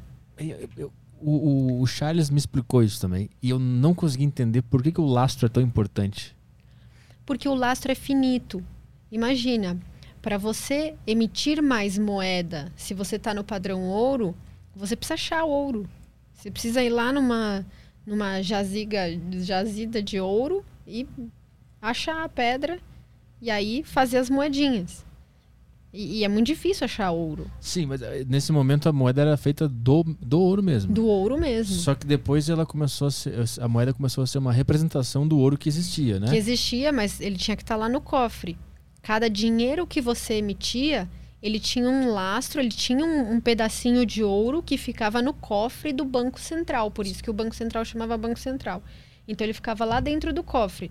Então se você para cada papel moeda que você emitisse, você tinha que ter um quadradinho de ouro no cofre. É tipo assim, eu te dou esse dinheiro aqui, eu tô te falando, esse, ele representa um ouro, tá lá, ele no, tá lá no cofre. Exatamente. Se tu quisesse Você pegar... pode ir lá pegar. Ah, tá, entendi agora. Então era um vale ouro. Era um vale O ouro. dinheiro era um vale ouro. Perfeito. Entendi. E aí quando, quando esse vale ouro já não tava... Era uma mentira, na verdade não valia aquele ouro, as coisas começaram a... Não, aí chegou uma hora que eles falaram assim: quer saber? Agora esse dinheiro não vale mais. Pode valer o quanto eu quiser, não vale mais um ouro. Vale mais é, meio ouro. Aham. Entendeu? E aí começou a. Você começou a poder emitir o quanto você quisesse. Você não, preci- você não era obrigado a ter um quadradinho de ouro para cada dinheiro que você emitia. Uhum. Você podia ter quantos papéis você quisesse. Mas isso aí deu problema quando alguém foi pegar o seu ouro e aí não, não tava batendo? Porque se ninguém fosse pegar o ouro e todo mundo simplesmente só acreditasse que valia aquele ouro, não ia dar problema, eu imagino. É, mas é legislação isso. Você não, você não pode mudar a legislação sem mudar a legislação. Você não, tipo, se, se você fizesse isso, você seria preso, né? No caso, o Banco Central. Sim, mas isso aconteceu. Parou de, parou de ter o equivalente ao ouro, não, né? mas, mas foi, foi uma coisa é, comunicada, assim, ó, a partir de agora não teremos mais o padrão ouro, a partir de agora Ah, a gente pode emitir dinheiro é, independente do, nossa, do nosso estoque de, de ouro. E a partir daí começou a dar um monte de problema. Isso. Mas ainda assim eu não consigo entender o problema, de onde ele vem. Porque parece uma grande fantasia a economia. Parece um grande acordo de fé. E, e- e- De certa forma é, né? De certa forma é um acordo de fé. E é qualquer. mo- Vamos supor, você, você chega aqui, é, assim, você, você tem a vaca, eu tenho o ovo. Aí eu acho que uma vaca vale cinco ovos. E aí a gente institui um papel moeda que é equivalente a cinco ovos ou a uma vaca. Uhum. E a gente fala que isso vai se chamar 10 reais.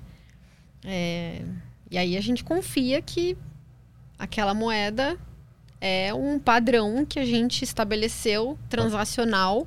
Uhum, o padrão ovo. É o padrão ovo, entendeu? E a gente confiou que é aquilo lá. Então, então, de certa forma, as coisas desandaram quando o ser humano acreditou que esse papel valia alguma coisa. É que ele já estava acostumado. Imagina, antes eu te dava um- uma nota de 10 reais e você me dava a vaca e você me dava uma nota de 10 reais eu te dava os cinco ovos. E a gente estava acostumado com isso. Só que a gente sabia que tinha umas pedras de ouro lá é, ancorando, digamos assim, o valor daquela moeda. A partir do momento que ele fala assim, ah não, agora esquece as pedras de ouro, continua transacionando aí. Você concorda comigo que é, se você não emitir mais nenhuma nota, tanto faz. Eu continuo comprando a sua vaca e você os meus ovos e a gente continua transacionando os 10 reais. Uhum. O problema, o grande problema, é quando o Banco Central começa a imprimir mais dinheiro e jogar mais dinheiro na economia. E fala assim, ó, agora eu vou construir essa ponte, eu vou imprimir dinheiro aqui para construir. Aí a gente tem aquele problema das mesas e cadeiras que eu falei para você. Todo mundo tem dinheiro, todo mundo quer comprar uma mesa que você faz só cinco por mês, e aí isso começa a gerar inflação. Ah, eu entendi então porque que o laço é importante. Porque ele impede a impressão. Isso. É só, é, é só por isso, não é porque aquele, o ouro tem um valor intrínseco. Não. É, É uma ele- coisa que você escolheu representar, mas como o ouro é finito e muito difícil de se Hum. conseguir, ele você não você tem você não consegue imprimir mais, você não consegue emitir mais moeda, você precisa do ouro e é difícil de conseguir. Ah, entendi. Entendi. É por isso que os caras falam tanto da, dos Bitcoin da vida, que eles falam que é escasso. Que é Uhum. escasso e por isso que é bom, por isso que é bom. Eu nunca entendi por quê. O Bitcoin é o oposto até, né? É- é- na verdade, assim, ele, ele aumenta o número, só que ele aumenta cada vez menos, né? É, ele- Então vai chegar uma hora que vai parar. Ele tem um limite que é 2 mil e alguma É. coisa que não vai mais ter. Pois é. Aquele EGLD que a gente viu, o Augusto Bax falou que o limite dele de emissão vai ser. É antes do Bitcoin. Ele vai parar antes do Bitcoin. Por isso que ele aposta que, que vai ser uma das maiores moedas. Entendi. Porque ela vai ser escassa antes do Uhum. Bitcoin. É, entrou alguma coisa aí? Bom, tem, tem o hum, Davi com uma dúvida aqui. É, boa tarde, minha mulher gasta pra caramba e compromete o nosso financeiro. Tem alguma dica de como lidar com isso? O Brunão aqui no comentário de baixo sugeriu uma separação. É Você sugere? É caro também? Nossa, eu tenho uma ótima sugestão. Fala que ela pode gastar o quanto ela quiser, desde que seja do retorno dos investimentos deles. Então ela vai se interessar a ter um investimento cada vez melhor, para ter cada vez mais rentabilidade, para poder gastar cada vez mais. Aí, ó, Davi, salvando seu casamento aqui. De nada. Você vai alinhar os interesses. O que mais tem aí? Bom, vamos ver aqui. Ah, a Adriana tá falando, meu salário é de 1.600 reais, moro, moro só e pago aluguel. É possível investir com tão pouco dinheiro que sobra? Sim. Você consegue investir a partir de. No Tesouro Direto, você consegue investir a partir de acho que 40 reais. Nos CDBs de banco, essas coisas, você consegue investir a partir de um real. Empresa também. Tem corretoras que não cobram corretagem e você consegue investir numa empresa a partir de, de um real também. Então não tem problema. Se eu não me engano, a, a ação do Itaú hoje tá 10 reais. É, mas você pode comprar no fracionado. É, então 10 reais é o que ela consegue já começar a É, investir, né? Exatamente. Bom, é, tem um cara perguntando aqui da. O que você acha da escola austríaca? É, então, a escola austríaca, ela fala basicamente, ela é uma, uma das grandes críticas, né, do fim do padrão ouro. É, e ela acha que aqui, ali foi o começo de, de todo o mal, né? Assim, você... É, ela critica muito os bancos centrais por fazerem emissão de moeda, é, por gerar inflação. Eles falam constantemente, né? Inflação é um fenômeno monetário e, e eu acho que assim eles, eles parecem eles são eles são considerados os xiitas da economia, né? Quer dizer, você tem que ser tudo certinho e não podia emitir moeda e é, eles são bem responsáveis, assim, em termos uma, de fiscal. Tem uma, uma, uma, escola, uma visão que defende essa claro. associação com, com ouro? Tem? Tem. tem pra você ter uma noção, as coisas ficaram tão loucas que atualmente tem a teoria monetária moderna, que é Modern, Modern Monetary Theory, que defende, inclusive, que você pode imprimir quanto dinheiro você quiser, que isso não gera inflação. Eu, eu gosto dessa ideia. Isso é boa. Eles têm alguma. Eles não são brasileiros, eu não preciso nem falar isso pra você, né? são da onde? Americano. Mas tem alguma. Qual é o argumento deles? É que eles estão em crescimento tão baixo historicamente, e eles estão com tanta dificuldade, estavam, né, com tanta dificuldade nos Estados Unidos de gerar inflação, que eles começaram a achar que, que não importava, assim, você podia emitir o quanto você quisesse que, que isso não ia mais gerar inflação, que você tinha uma é, estagnação secular. E... De certa forma, acho que às vezes dá para imprimir um dinheirinho. Às vezes. Não, mas, mas não deu, por assim, já, já foi por água abaixo, porque, porque você. É, o Banco Central americano também fez um auxílio emergencial, né? Ele pagou 300 dólares por semana para o americano de baixa renda. E a inflação americana agora está em 6%. É, por isso que eu acho que eu acho que eu tenho que imprimir um pouco sem ninguém saber e depositar em contas aleatórias. Não adianta ninguém saber, é o que eu te falei da mesa. Ai, As pessoas vão querer comprar a sua mesa. Mas tu manda assim para 50 famílias, 10 mil dólares do nada e não fala para ninguém. Elas vão consumir. Mas isso vai impactar claro que a vai. economia? Bom, sei lá, para 50 famílias é, não. Então, mas... esse é o meu plano de governo. mas é. também você não vai ficar mais popular por causa disso. O, o Jonathan Nery Ramos ele perguntou se a gente conhece a BlockFi. É possível obter rendimento de 9% ao ano em dólar, de acordo com o Matheus Rapini. Eu vi esse vídeo, Matheus Rapini, a gente está tentando trazer ele aqui. É, não seria um substituto à renda fixa do Brasil? Tu conhece? Não conheço. Ele, o, o, eu perguntei para o Charles, né? Eu falei, Charles, o, meu, o que eu mais tenho medo é, de Bitcoin é essas pirâmides, né? Porque tem muita pirâmide financeira no Bitcoin. Aí eu falei assim, como é que eu sei que é uma pirâmide? Tem até no nosso vídeo lá no canal da Nord Research. Como é que eu sei que é uma pirâmide? Ele falou assim, cara, geralmente Bitcoin não paga juros, então isso já é um. Não sei, foi o que ele me falou. Ele hum. falou assim, ó, isso já é um, um indicativo de possível pirâmide. Se pagar juros? Há controvérsias, porque eu, eu ganho uns bitcoinzinhos lá. É. Na Binance tem uma opção de renda fixa de Bitcoin lá. Ah, mas daí é porque você empresta Bitcoin, não é? É, é eu deixo lá para. Mas não é uma moeda que te pro, promete pagar Bitcoin. Você está emprestando exato, os seus Bitcoins. Se você quiser sacar, por exemplo, enquanto você empresta, você não pode, né? É, eu, eu posso porque é um modelo que eu, eu, posso tirar a qualquer momento. Ah, entendi. Tem mas... liquidez diária. Isso, exatamente. Mas Olha, existe a renda fixa da, do é, Bitcoin é, também. É verdade. E tem esse que... Eu vi o vídeo do Matheus Rapini. É, é que existe também um, o dólar e tokenizado. Que ele representa o dólar real, né? Então tu pode comprar esse dólar e deixar ele lá na BlockFi e ele faz essa renda fixa de dólar também. Tu ah, ganha, ah, interessante. Tu ganha dólar. Que está lastreado com o dólar de verdade. Entendi. Obviamente expliquei aqui de uma forma muito simples. O, o vídeo do Matheus Rapini tem quase 40 minutos. Eu assisti esse vídeo, é bem legal. É... O que mais tem aí? Tem plataforma aqui, o Léo mandou. Salve Petri, Marília Caio. Tem um grande amigo que trabalha, que trabalha com você, Henrique Vasconcelos, do ah, time sim. do Bruce. Sim, sim. Os juros longos de 2025 voltaram a cair nos últimos dias. Seria esse um sinal para ir all-in na, car na carteira do anti-trader e abandonar de vez a renda fixa? É, ele está perguntando basicamente se, se ele investe bastante, se é uma boa hora de entrar na bolsa, né? É, a carteira do anti-trader é a carteira do Bruce, né? Do nosso analista Bruce, que trabalha também com o Henrique Vasconcelos, amigo dele é, que ele faz a seleção das melhores ações. É, eu acho que, assim, all-in não, tá? A gente ainda tem eleição ano que vem. Eu estou muito preocupada com essas eleições. E além de tudo, a gente tem inflação americana pegando, né? Que é sempre um risco, porque se eles subirem bastante a taxa de juro lá, pode prejudicar a bolsa aqui.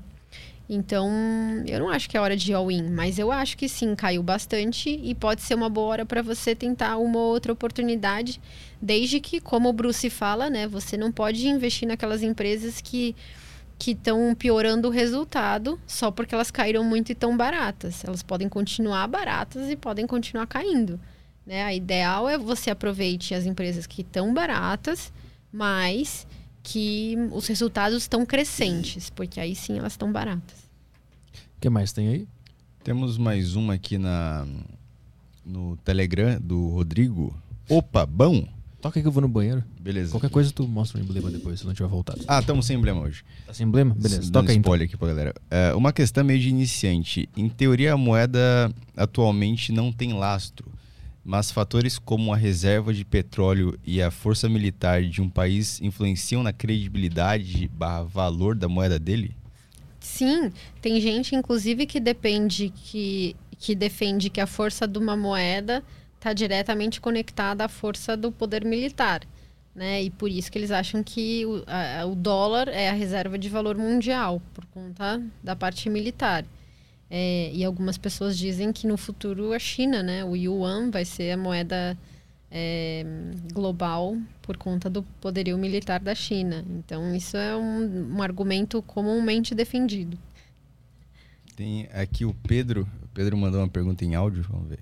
Opa, se me permitem, eu queria fazer uma segunda pergunta aí que ela acabou de dizer sobre esquema de pirâmide em bitcoins. E eu queria entender, se ela puder explicar, por que, que o esquema de pirâmide é algo que atenta contra, a, se não me engano, é um crime de atentar contra a economia pública, alguma coisa assim. Por que, que isso é? Por que, que é tão. Uau, nossa, que coisa horrível. Porque você mente para as pessoas, né? Você fala assim, ó, isso a, a, vem, entra aqui, por exemplo, no, na minha empresa, é, que nem aquela lá que, que ficou famosa recentemente no Brasil, que o cara foi preso e deu uma comoção lá em Cabo Frio. Ele falava que ele tradeava Bitcoin com aquele dinheiro. Aí entrava e aí ele falava assim: Ah, eu tradei Bitcoin aqui e recebi, sei lá, 6% nesse mês. Aí ele te devolvia 6%. Mas esse dinheiro, ele mentia que ele recebia, que ele ganhava 6% tradando Bitcoin. Na verdade, ele ganhava, ele pegava 6% da pessoa que, que tinha acabado de entrar e pagava para você. Então, por isso que é uma pirâmide, né? Porque você depende de mais pessoas entrando. Então, é um crime porque você mente para a pessoa. Você fala para ela uma coisa que não é verdade.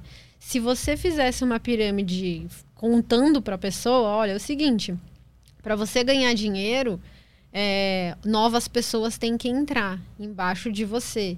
Então você só vai ganhar dinheiro se novas pessoas entrarem, senão você quebra. Será que tantas pessoas entrariam? Então é uma falsidade ideológica, né? Isso aí. Acho que fechou. Tem, tem uma última aqui do Bruno no Telegram. Ele tá. Ele perguntou aqui.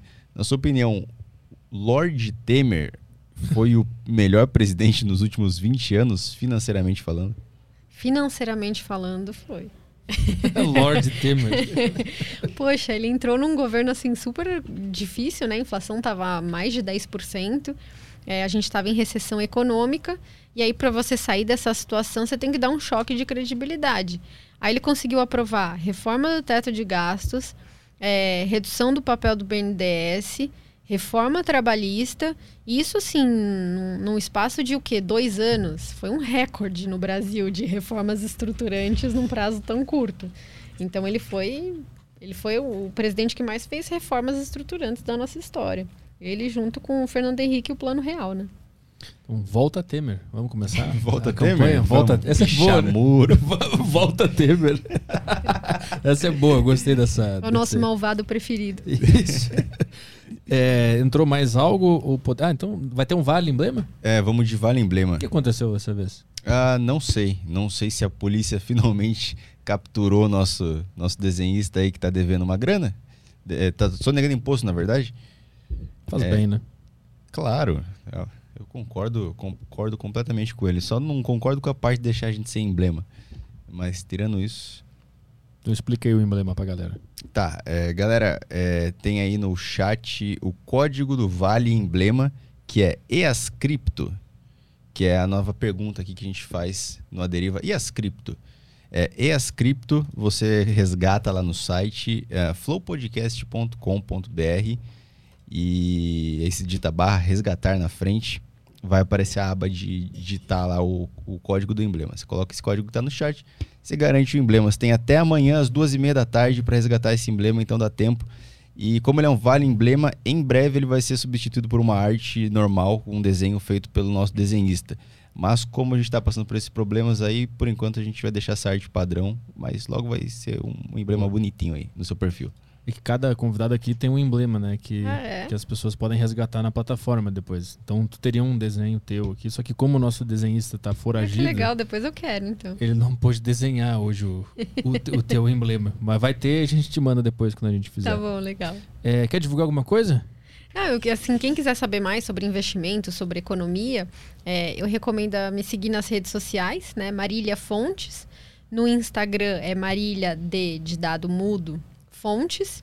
É, no Twitter é Marília DF2. No YouTube é o YouTube da Nord Research, que é a minha empresa de. hum, A gente faz research, né? Análise. E tem várias carteiras recomendadas. Então eu tenho uma carteira recomendada de quais os melhores produtos de renda fixa. O Bruce tem de quais as melhores ações. Agora a gente vai ter de criptomoedas também. Então é bem legal para quem quiser conhecer o nosso trabalho. A carteira recomendada de renda fixa é atualizada de quanto em quanto tempo? Ah, todo dia. É todo dia? É. Ah, boa, boa. É que tem outras que demoram para atualizar, né? Aí tu fica esperando atualizar logo. A de ações é o quê? É mensal?